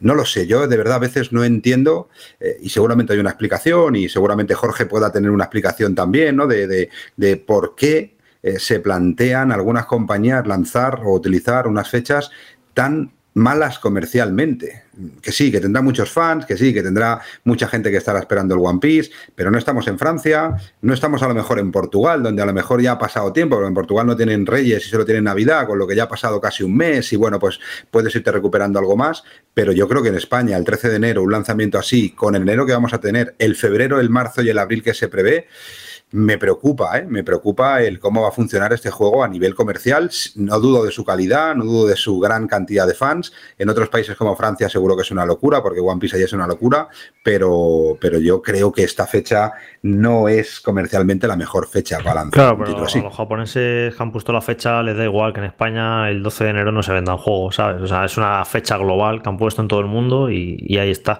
Que por cierto, mira, lo de que empieza fuerte el 2023. El 12 de enero One Piece Odyssey, el 20 de enero Fire Emblem Engage, el nuevo, el 24 de enero Forspoken, el 27 de enero Death Space Remake, el 3 de febrero Death Island 2, el 10 de febrero Hogwarts Legacy, o sea que empieza el año cañero, ¿eh? Cartera, ya lo he dicho yo antes, es un año de, pues, de comer caliente una vez a la semana si quieres disfrutar un poco de tus títulos. Pero y a todo esto también, claro, no solo software, también llegará en el primer trimestre, ¿no? Parece ser, por lo que ha dicho Sony, la sucesora de PlayStation VR, la edición 2, con lo cual, vamos, que sí, que los bolsillos van a tener un agujero tremendo. Vuelvo a decir que creo que algún retraso sufrirá. Yo creo que, en mi opinión, si hemos dicho, si pensamos, si vemos que febrero y marzo puede ser un mes en el que hayan muchas más consolas en el mercado, el lanzar un producto como VR, el que haya un 20% o un 15% más de posibles compradores en el mercado, yo creo que sí que se lo puede hacer repensar, a pesar de que VR2 tampoco va a ser el producto estratégico por parte de Sony para el primer semestre del año o para el último semestre del año para ellos, sí que creo que vamos a ver algunos cambios seguramente de fechas, tanto de algunos títulos de software, posiblemente no los más grandes, sino algunos intermedios y posiblemente las VR2 o al menos en una cantidad que se pueda convertir o que se pueda decidir o decir que es un lanzamiento de un nuevo hardware. Pues ya lo veremos, pero ya solo fijaos que en este año cuando hemos repasado títulos, yo pensaba, bueno, supongo que hay mucha gente que le hace especial ilusión estos lanzamientos. Yo no me encuentro en esos casos, en la mayoría de ellos, algunos sí, pero es que todos los títulos que ha dicho Jorge para enero y febrero del próximo año, no todos, pero os diría que un 80-90%, la verdad es que me interesan, o sea que eso ya hablaremos a medida que pasen los meses. Pero ya os dijimos, creo que lo recordáis en el primer capítulo de esta 10ª temporada, que ojalá la temporada fuera coronada con el número de la temporada, 10, de calidad, de contenido, de anuncios, de juegos, de análisis. Bueno, que me emociono solo y la verdad es que no renta a esta hora. Vamos a otro evento, porque sí que salió información, por supuesto, lo hemos repasado dentro del State of Play sobre Yakuza, pero es que Sega, dentro de un evento especial de Yakuza, dio más detalles. El evento en sí, esperad a ver si lo digo bien, se llama Ryuga Gotoku Studio Summit, dedicado, como decía, a la saga Yakuza. Bueno, pues aparte de Like a Dragon Ishin, reveló dos novedades más. Una de ellas es esta.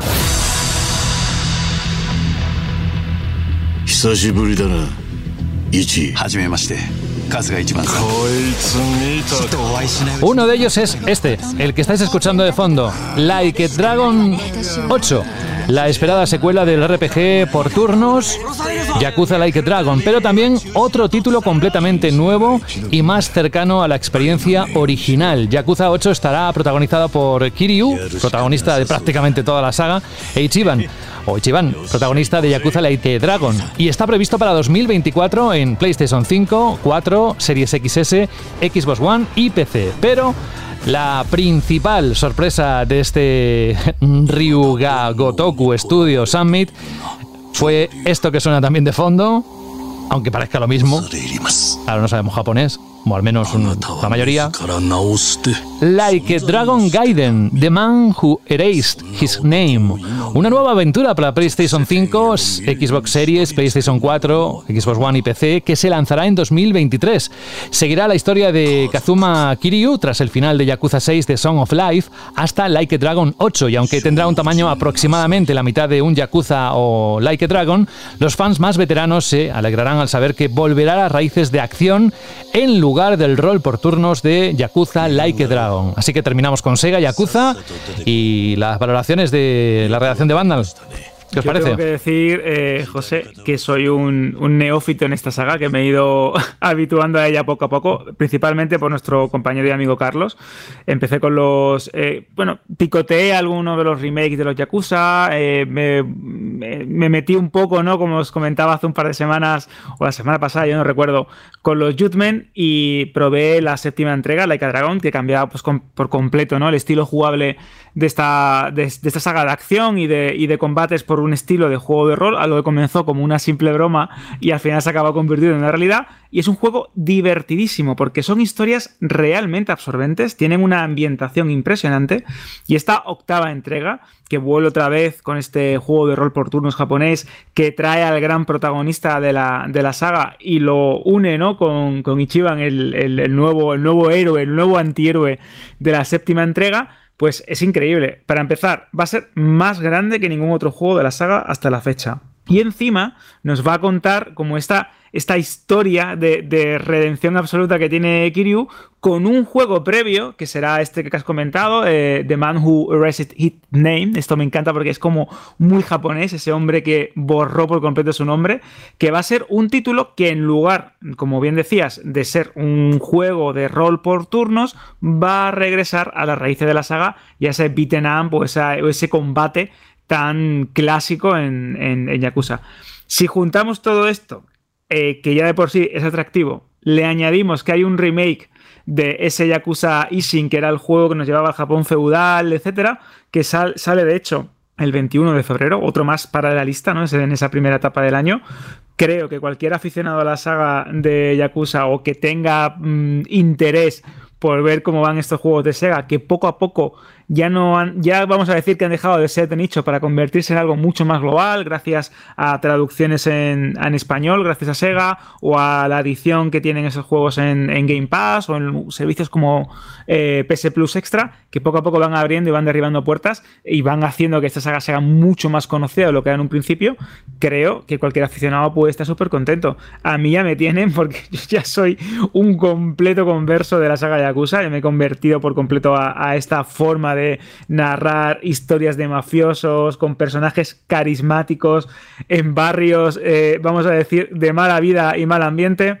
Así que bueno, yo estoy ya completamente dentro. Que se ha convertido un poco Yakuza en el Assassin's Creed de Sega. Exacto. No vamos a hacer la doble moral de criticar que anuncien 6 Assassin's Creed de golpe y ahora anuncian 3 Yakuza de golpe. Sí, digo, la diferencia, Jorge, que Yakuza vende. Hombre, y Assassin's Creed también. Pero vamos, Yakuza en Japón, para que veáis un poco el mercado, lo diferente que es para nosotros, para nuestro mercado, este anuncio, pues bueno, pues hostia, Yakuza, como dice Alberto, está creciendo, cada vez hay más fans, se ha hecho un trabajo muy, muy fuerte por parte de Sega para traducir algunos títulos y doblarlos al castellano, pero no deja de ser una noticia, porque bueno, pues sí, es una interesante noticia, pero en Japón yo creo que para este Tokyo Game Show es una de las noticias más importantes para el mercado japonés. Yakuza en Japón es algo como una religión. Yo creo que solo lo superaría si se presenta un nuevo juego de trenes, que allí es otra de las grandes locuras. No es para que sabéis un poquito la diferencia que hay entre este mercado, no, pero esta noticia en Japón es una barbaridad. Es que Yakuza en Japón vende lo que no está escrito y más.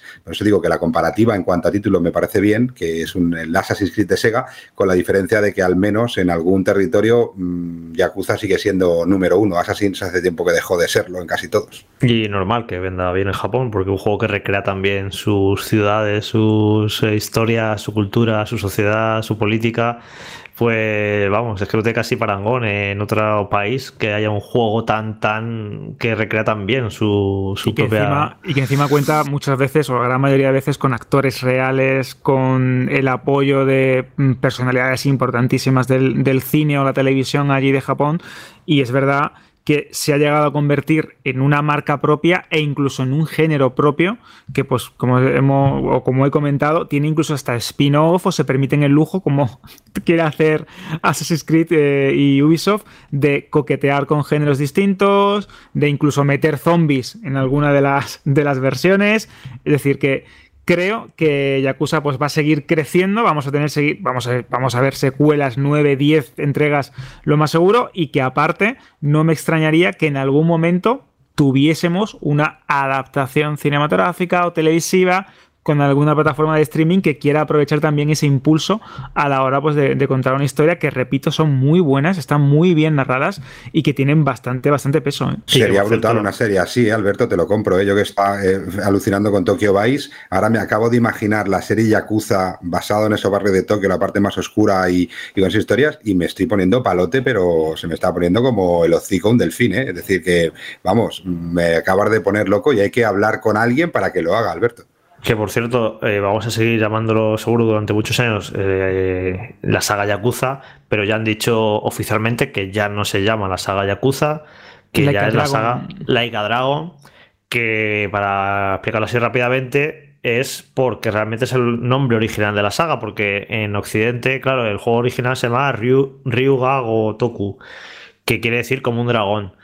¿Y qué pasó? Que cuando trajeron el primer juego a Occidente dijeron, bueno, pues esto es como un dragón o tal, pues no, vamos a llamarle Yakuza, que es más llamativo, ¿no? Que es, sí que es algo que nos sonaba en Occidente. Entonces, desde entonces se llamaba el juego de Yakuza en Occidente Yakuza, pero en Japón tenían seguían llevando el nombre original, y entonces Sega ha decidido que nos alineemos en Occidente y Japón y el juego se llame igual, y bueno, pues por eso se va a llamar Like a Dragon, pero que es bastante curioso, ¿no? Que una saga con un nombre muy popular como Yakuza, que todos conocen juegos Yakuza, diga, no, esto a partir de ahora se va a llamar Like a Dragon. Sí, yo recuerdo... De hecho, Rubén, antes de que se me olvide, que digo, de hacer una nueva versión o una nueva adaptación cinematográfica, porque si no recuerdo mal, en el 2007-2008...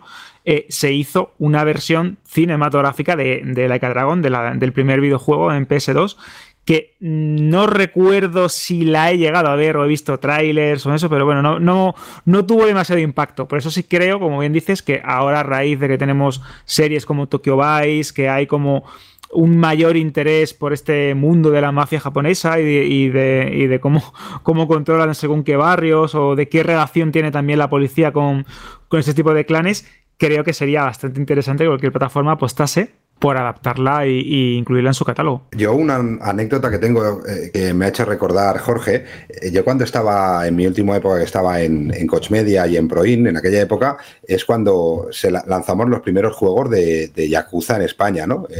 La llevaba Proin y sí que es verdad que hubo una época, el primer juego de la saga que lanzamos fue un Yakuza, luego lanzamos un Like a Dragon, y ni nosotros mismos entendíamos bien el porqué. Incluso llegó un momento en el que la gente decía, los Yakuza son los buenos, los Like a Dragon son los malos, y decían que cuando salía un juego, y lo veíamos, lanzábamos un juego en el nombre de Yakuza, vendía mucho más que a lo mejor lanzábamos la siguiente entrega como Like a Dragon, porque hubo una época que habían Yakuza, habían Like a Dragon, otro Yakuza, entonces mucha gente decía, no, los buenos son los Yakuza, los Like a Dragon son los malos, son los hacendados del Yakuza. Hacendados no, porque no había en aquella época, ¿no? Pero que sí que es algo que en Japón no pasaba y que todos siguen con esa línea como nuevas sagas y funcionan igual de bien, pero aquí pasó esa cosa especial, ¿no? Y que yo creo que el unificarlo todo en un nombre, ahora que ya cada vez entendemos más o sabemos más que Yakuza y Like a Dragon es lo mismo, pero con diferente nombre por occidentalizarlo, bueno, han tardado unos cuantos años, pero creo que es una buena decisión. No os podéis quejar de lo completito de información que está siendo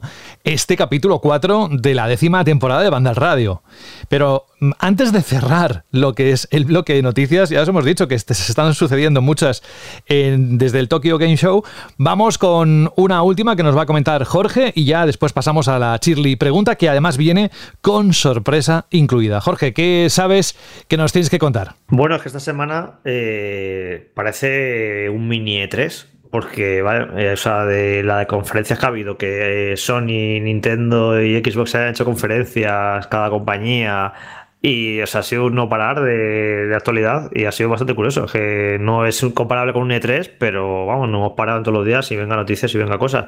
Por ejemplo, han anunciado que el Uncharted, el port este de PC, sale el, es que estoy mirando para no equivocarme, 19 de octubre, que la llegada de una saga tan importante como Uncharted a PC, que es pues relativamente importante la noticia, ¿no? Y ahora mismo pues también han publicado ya el tráiler y detalles del multijugador de Modern Warfare 2, que se celebra la beta este fin de semana, creo que solo en PlayStation. Y bueno, entre los detalles de multijugador y demás, que le gustará a los más fans, pero yo lo más llamativo es que Warzone, el free to play, el Call of Duty gratuito, el Battle Royale, va a tener una nueva versión 2.0 que se lanzará el 16 de noviembre. Que bueno, pues este juego es muy muy popular. De hecho, en los últimos 2 o 3 años, aquí cuando hemos analizado las ventas de juegos en España, hemos visto cómo claramente la saga Call of Duty ha ido vendiendo cada vez menos en España. Y sospechamos que es por el éxito de Warzone, porque al fin y al cabo tienes ahí un producto gratis muy muy muy bueno, y mucha gente pues a lo mejor ha decidido, dice, mira, pues no me compro Call of Duty porque disfruto de Warzone gratuito. Pues nada, que sepa la gente que el 16 de noviembre sale una nueva versión de Warzone con una serie de novedades jugables, con un nuevo mapa y con el motor gráfico actualizado, y utilizará los gráficos de Modern Warfare 2, así que para los que juegan habitualmente a Warzone seguro que es una noticia bastante importante. Pues muchas gracias, Jorge, y nada, que buen trabajo a toda la redacción por lo que se ha hecho durante estos días, que como bien dices parece un mini E3, y lo que venga en los próximos, puede haber algún megatón. Recordad las palabras de Juan Rubio, si eso se os ha quedado en la memoria. Yo no voy a decir nada, la próxima semana ya veremos a ver qué nos ha dejado la actualidad de los próximos días. Ahora sí que nos vamos a la Chirly pregunta, y viene con sorpresa, como decía. Has encontrado Vandal Radio. Así que un vestido de Taylor Swift, ¿eh?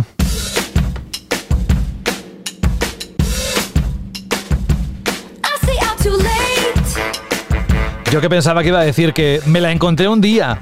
¿Sabes, Alberto? Me la encontré un día. Ya me habría muerto. Estaría, y me manda una foto.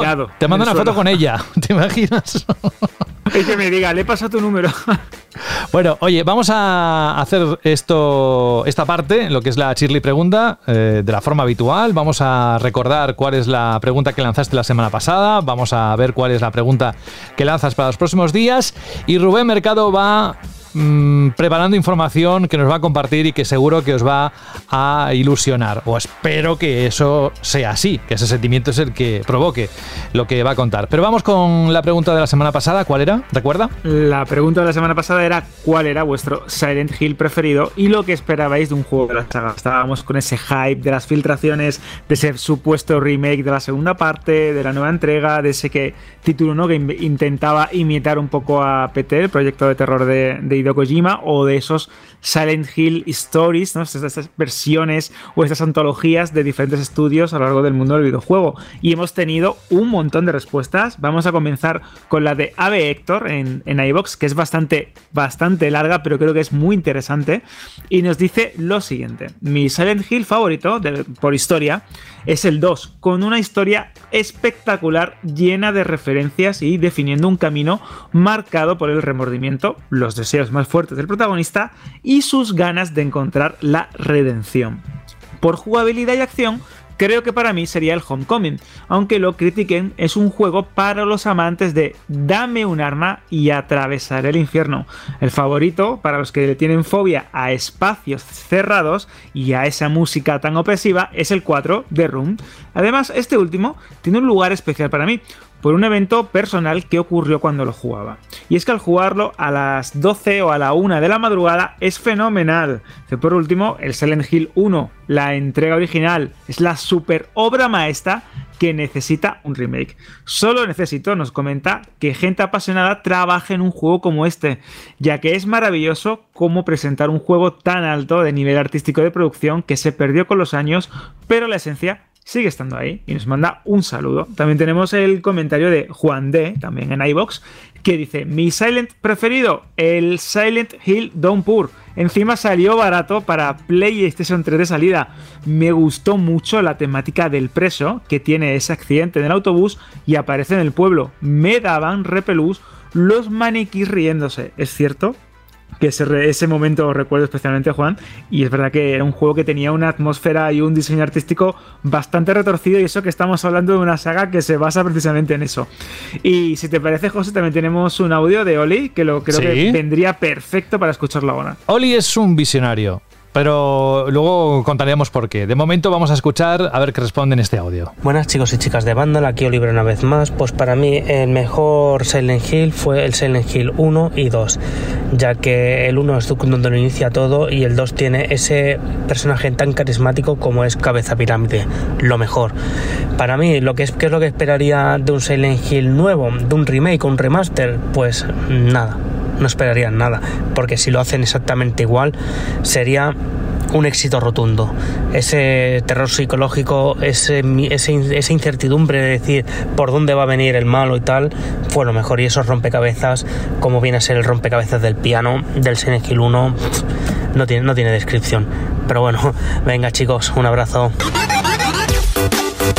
Un abrazo también para ti, tu constancia, Oli, por participar en la Chirly Pregunta con tus audios, a veces con viento, no me extraña, a ver qué ocurre en los próximos programas. Nada, de audios lo tenemos todo.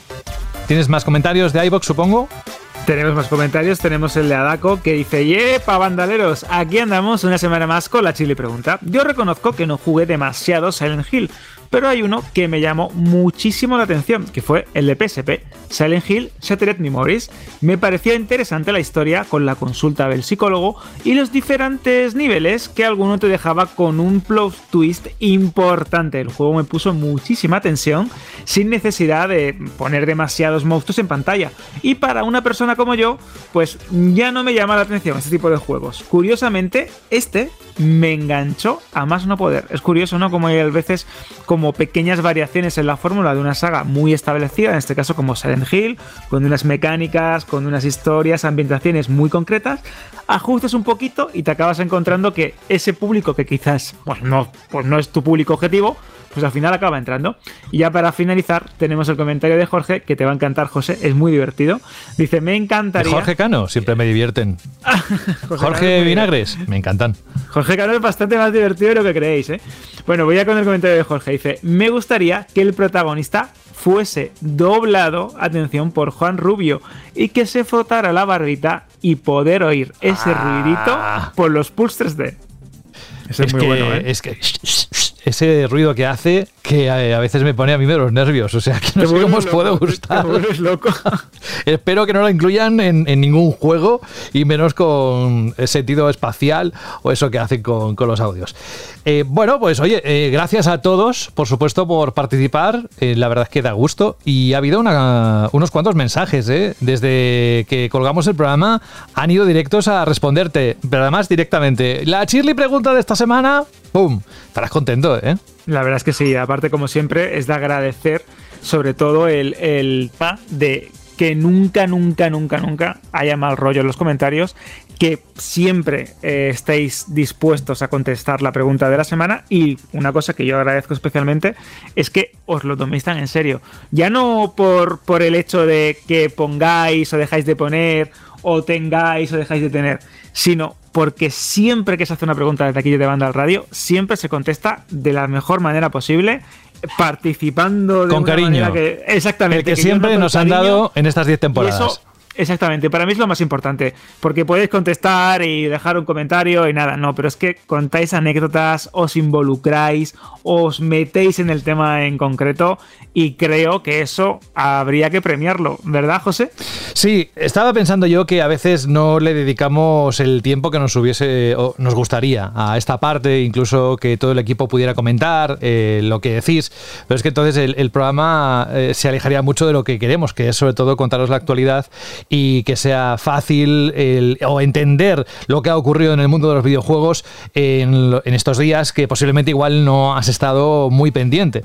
Así que, bueno, o complementarlo con lo que has seguido con la página web. Pero bueno, muchas gracias por vuestra participación durante estos largos años de Vandal Radio. Espero que sigáis así, pero es que, como bien dices, aquí hay una persona que hoy ha aparecido, que no es Jorge Cano, porque Jorge, si lo tuviera, también lo haría, estoy convencido. Pero como Rubén también tenía esas ganas de volver, de oye, estoy aquí, me lo estoy disfrutando, pero estoy pensando a ver cuándo vuelvo y cuándo puedo participar en Vandal Radio, como cada semana. Y vamos a premiar, gracias al que lo voy a... ahora le voy a pedir que nos lo describa, vamos a premiar a todas aquellas personas, aquellos oyentes que nos manden la Cheerly respuesta de cada semana en audio. Solo se participa una vez, ¿eh? No, por muchos audios que mandéis no cuenta como veces distintas, sino una sola vez, para que todo el mundo pueda participar. Por eso decía que Oli es un visionario, porque ya él ya participa. Vamos a contar desde el primer programa los que hemos recibido y lo haremos hasta finales de octubre. ¿Qué vamos a sortear? A ver, aquí la idea fue de este hombre, la mente pensante, Rubén, esas ganas traducidas en un regalo que tenemos, el primer sorteo de esta 10ª temporada. A ver qué es. Pues sí, queremos un poco premiar, como bien has dicho tú antes, es una sección que nos gusta mucho, aunque por tema de tiempos es imposible meteros a todos y cada vez sois más los que participáis, y la manera de agradeceroslo, además de intentaros sacar de vez en cuando a todos los que podemos, intentar leer algunos de los comentarios, es que todos los que, como bien dice José, manden su cheerly respuesta en formato audio desde FRT, una de las empresas accesorias más importantes de España, con el mejor de los directores generales posibles, que soy yo, vamos a regalar dos auriculares Enso, que son los auriculares más altos de gama, más tope de gama, un auricular compatible con todas las consolas, con ordenadores, con luz LED, con las almohadillas totalmente transpirables, fibra de carbono, es decir, un auricular que es una verdadera pasada. Vamos a tener dos de regalo entre todas las respuestas a la Cheerly respuesta, a la Cheerly pregunta, que tengamos hasta finales del mes de octubre en formato audio. Pues gracias, muchas gracias, Rubén, y espero que esto también os anime a participar a través del correo. Pero esto le voy a pedir a Alberto, que siempre le gusta decirlo. ¿Cómo pueden participar con su voz? ¿Qué tienen que hacer, Alberto? Es que me encanta esto porque me siento como la azafata del 1, 2, 3, ¿sabes? Y yo me motivo un montón. Pues tenéis varios caminos, tenéis varias formas, pero la que queremos potenciar es esa a través de vuestra voz, que es muy sencillo. Solo tenéis que mandar un audio, un mensajito de audio, que lo podéis grabar con el móvil, con la tablet, con el ordenador, de unos 20-30 segundos aproximadamente, para que tengáis todos la cabida suficiente en Vandal Radio, que lo tenéis que mandar en radio@vandal.net. mandáis ahí el mensajito con lo que sea, la pregunta de la semana, y yo creo que más fácil y más sencillo imposible, exacto. Lo hacéis una vez y entráis en el sorteo de esos dos pedazos auriculares, gracias a FRT. Gracias también, evidentemente, a Rubén por volver con ese cariño hacia los oyentes que siempre lo ha tenido. Bueno, pero ¿cuál es la pregunta? Vamos a lanzar la pregunta para que ya puedan participar. A ver qué nos propones. Hombre, eso es lo importante, ¿no? La pregunta, Cheerly, ahora que estamos en plena vorágine de la feria del Tokyo Game Show, con esa cantidad de trailers, de demos, de demostraciones y de presentaciones, creo que sería apropiada la siguiente. La demo, beta o trailer que os ha convencido para comprar un juego. Seguro que hay un tráiler, un avance, una demo o una beta, ¿no? Ahora que estamos en tiempos más modernos, que os llegó, que os convenció y fue el empujoncito que necesitabais para comprar un juego. Ya sabéis, demo, beta o tráiler con la que os convencieron para comprar un juego. Es decir, si yo vi el de Breath of the Wild, la secuela, eso no sirve porque yo ya estaba totalmente entregado. Tú estabas dentrísimo. Ya, claro, lo tenías, claro. Eso no vale. Ya vendido. No, algo que os haya cambiado. Un juego que no esperabais, exactamente, un juego que no esperabais, y de repente pues os metéis en Vandal y veis el vídeo, veis la noticia, o estáis viendo una presentación de alguna marca importante y de repente veis un tráiler, una demo, o descargáis algo. Que esto me pasaba a mí mucho antes, o incluso con las revistas, ¿no? Que probabas una demo de la revista oficial de PlayStation o de Nintendo o de Xbox y de repente te decías, madre mía, este juego es increíble. No sabías nada, te ponías a mirar los análisis o a buscar un poco si tenías internet en aquella época o no, simplemente con la revista, y de repente decías, me lo compro, y te lo pillabas. Seguro que tenéis anécdotas, tenéis historias, tenéis algo de esa demo, beta o tráiler que os llegó a convencer para comprar el juego definitivo. Alberto, ¿el de Torero cumple todos los requisitos? ¿Ves? O... Tuyo, sabía. Está clarísimo que ese juego tú querías ser el nuevo Torero y dijiste, este me lo compro porque yo quiero ser aquí de la farándula, quiero salir de Nelola. Hombre, habéis hablado que tenemos ahí los Yakuza Yakuza de Japón, los Assassin's Creed de diferentes épocas, yo creo que sería el juego like aventura, Torero, Rubén, Torero like o el de Torrente, que también salió, es decir, qué diferencias, pero bueno, vale. O el de Vin Diesel, el de Willman, ¿no? Que era el de Vin Diesel en Barcelona. Exacto, exacto, sí, sí. En fin, que vamos a dejarlo aquí, que mejor, a ver que si no, ¿dónde nos va a llevar esto? Alberto González, muchas gracias, hasta la próxima semana, un abrazo de todo el equipo. Hasta la semana que viene, José, un fuerte abrazo, adiós.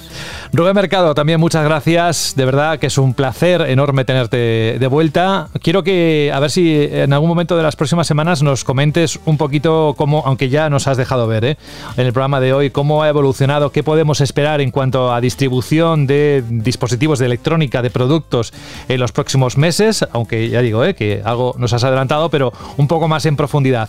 Hasta entonces, hasta la próxima semana, un abrazo también muy grande de todo el equipo. Un abrazo también para vosotros y para todos los oyentes, y un gustazo volver a sentir la sensación esta de estar presente en el programa semanal. Y Jorge Cano, pues ya has vuelto, ya se acabaron las vacaciones y aquí cada semana analizando, comentando, desmigando la actualidad, que yo aquí hay una pregunta que te quiero hacer, porque antes no lo hemos comentado y me quedé con las ganas, que tiene que ver con los rumores que había desde hace unos meses sobre el Twilight Princess y el Wind Waker para Switch. ¿Tú crees que algo así se podría anunciar antes de que acabe el mes o me estoy flipando? No, si no se anuncia en el Direct, no creo que se anuncie. Me parece bastante curioso, ¿no?, que tantos insiders apuntaran a esto y que no se produjera el anuncio. No sé, es curioso, y mira, fíjate el Metroid Prime, que lo llevan hablando 2 años y que no se resista a Nintendo a anunciarlo. No sé, es curioso, la verdad. Yo casi todo el mundo daba por hecho que iban a anunciarlo los Zelda y pum, y no lo anunciaron.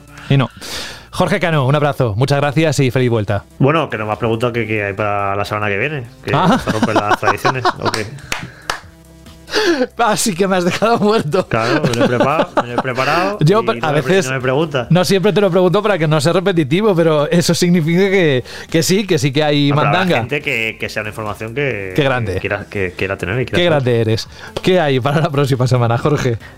Pues la semana que viene va a ser un programa no tanto de información como esta, que ha sido todo comentar noticias y conferencias.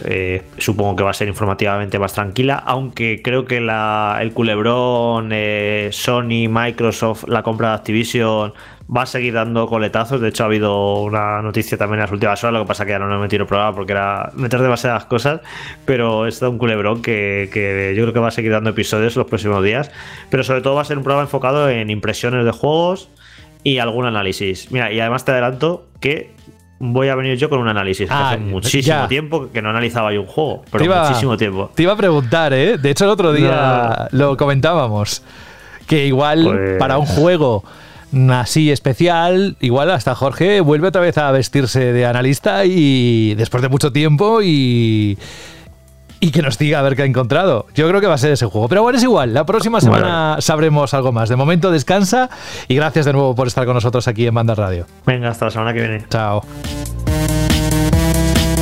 Atentos aquí. Bueno, atento Jorge también, no te vayas muy lejos porque el correo que hemos recibido para la canción final que va a sonar en esta edición de Vandal Radio viene de David N. Dice, hola Vandal Handers. Dice, creo que esto os lo han llamado nunca. Homenaje a Chiquito y a todos los viejunos que lo disfrutaron. Pues sí, Vandal Hunters jamás lo había leído. Dice, como cada año, quisiera pediros un temazo para el final del programa. Se trata de la canción de Soundgarden, de Skyrim, que no es tan conocida como la clásica, pero que, en mi humilde opinión, es la mejor de una banda sonora que ya ha pasado a la historia. Estamos de acuerdo en eso, David, Dice, os dejo el enlace. O sea, es que me lo deja todo facilísimo. Dice, la canción suena en uno de los momentos más épicos de todo el juego y está a la altura de lo que vives en ese momento con el personaje. De hecho, a este juego le tengo un cariño especial, ya que hace años era periodista de videojuegos como vosotros y tuve el placer de poder ver el juego en primicia junto con Jorge en Utah y otros compañeros de otros medios. Simplemente que sepáis que después de 10 años y muy alejado del sector, os sigo escuchando semana a semana y que seguís siendo mi referencia para mantenerme informado. Recuerdos para todo el equipo, seguís haciendo un trabajo brutal y un abrazo así en grande. Pues gracias, David. sabemos quién eres porque te hemos leído y te conocemos, así que un abrazo de vuelta de parte de Jorge y de más gente que mencionas. He recortado el mensaje, era más largo, pero vamos, dicho con unas palabras, como decías, un cariño especial al juego y a esos recuerdos. Así que vamos a terminar con la canción Jeremy Soul de Soundgarden del juego Skyrim, y por mi parte, pues nada, que sigáis ahí disfrutando de lo que vaya sucediendo en las próximas horas en Vandal, en la página web, y que un servidor la próxima semana se vista de nuevo de animador del programa, enciende la mesa de mezclas y disfrutaremos de lo que ha dicho Jorge. A mí me parece que va a ser un programa épico dentro de esta apenas recién comenzada temporada número 10. Esto suena poco a poco, ¿eh? Pero os animo a que subáis el volumen porque merece la pena. Adiós.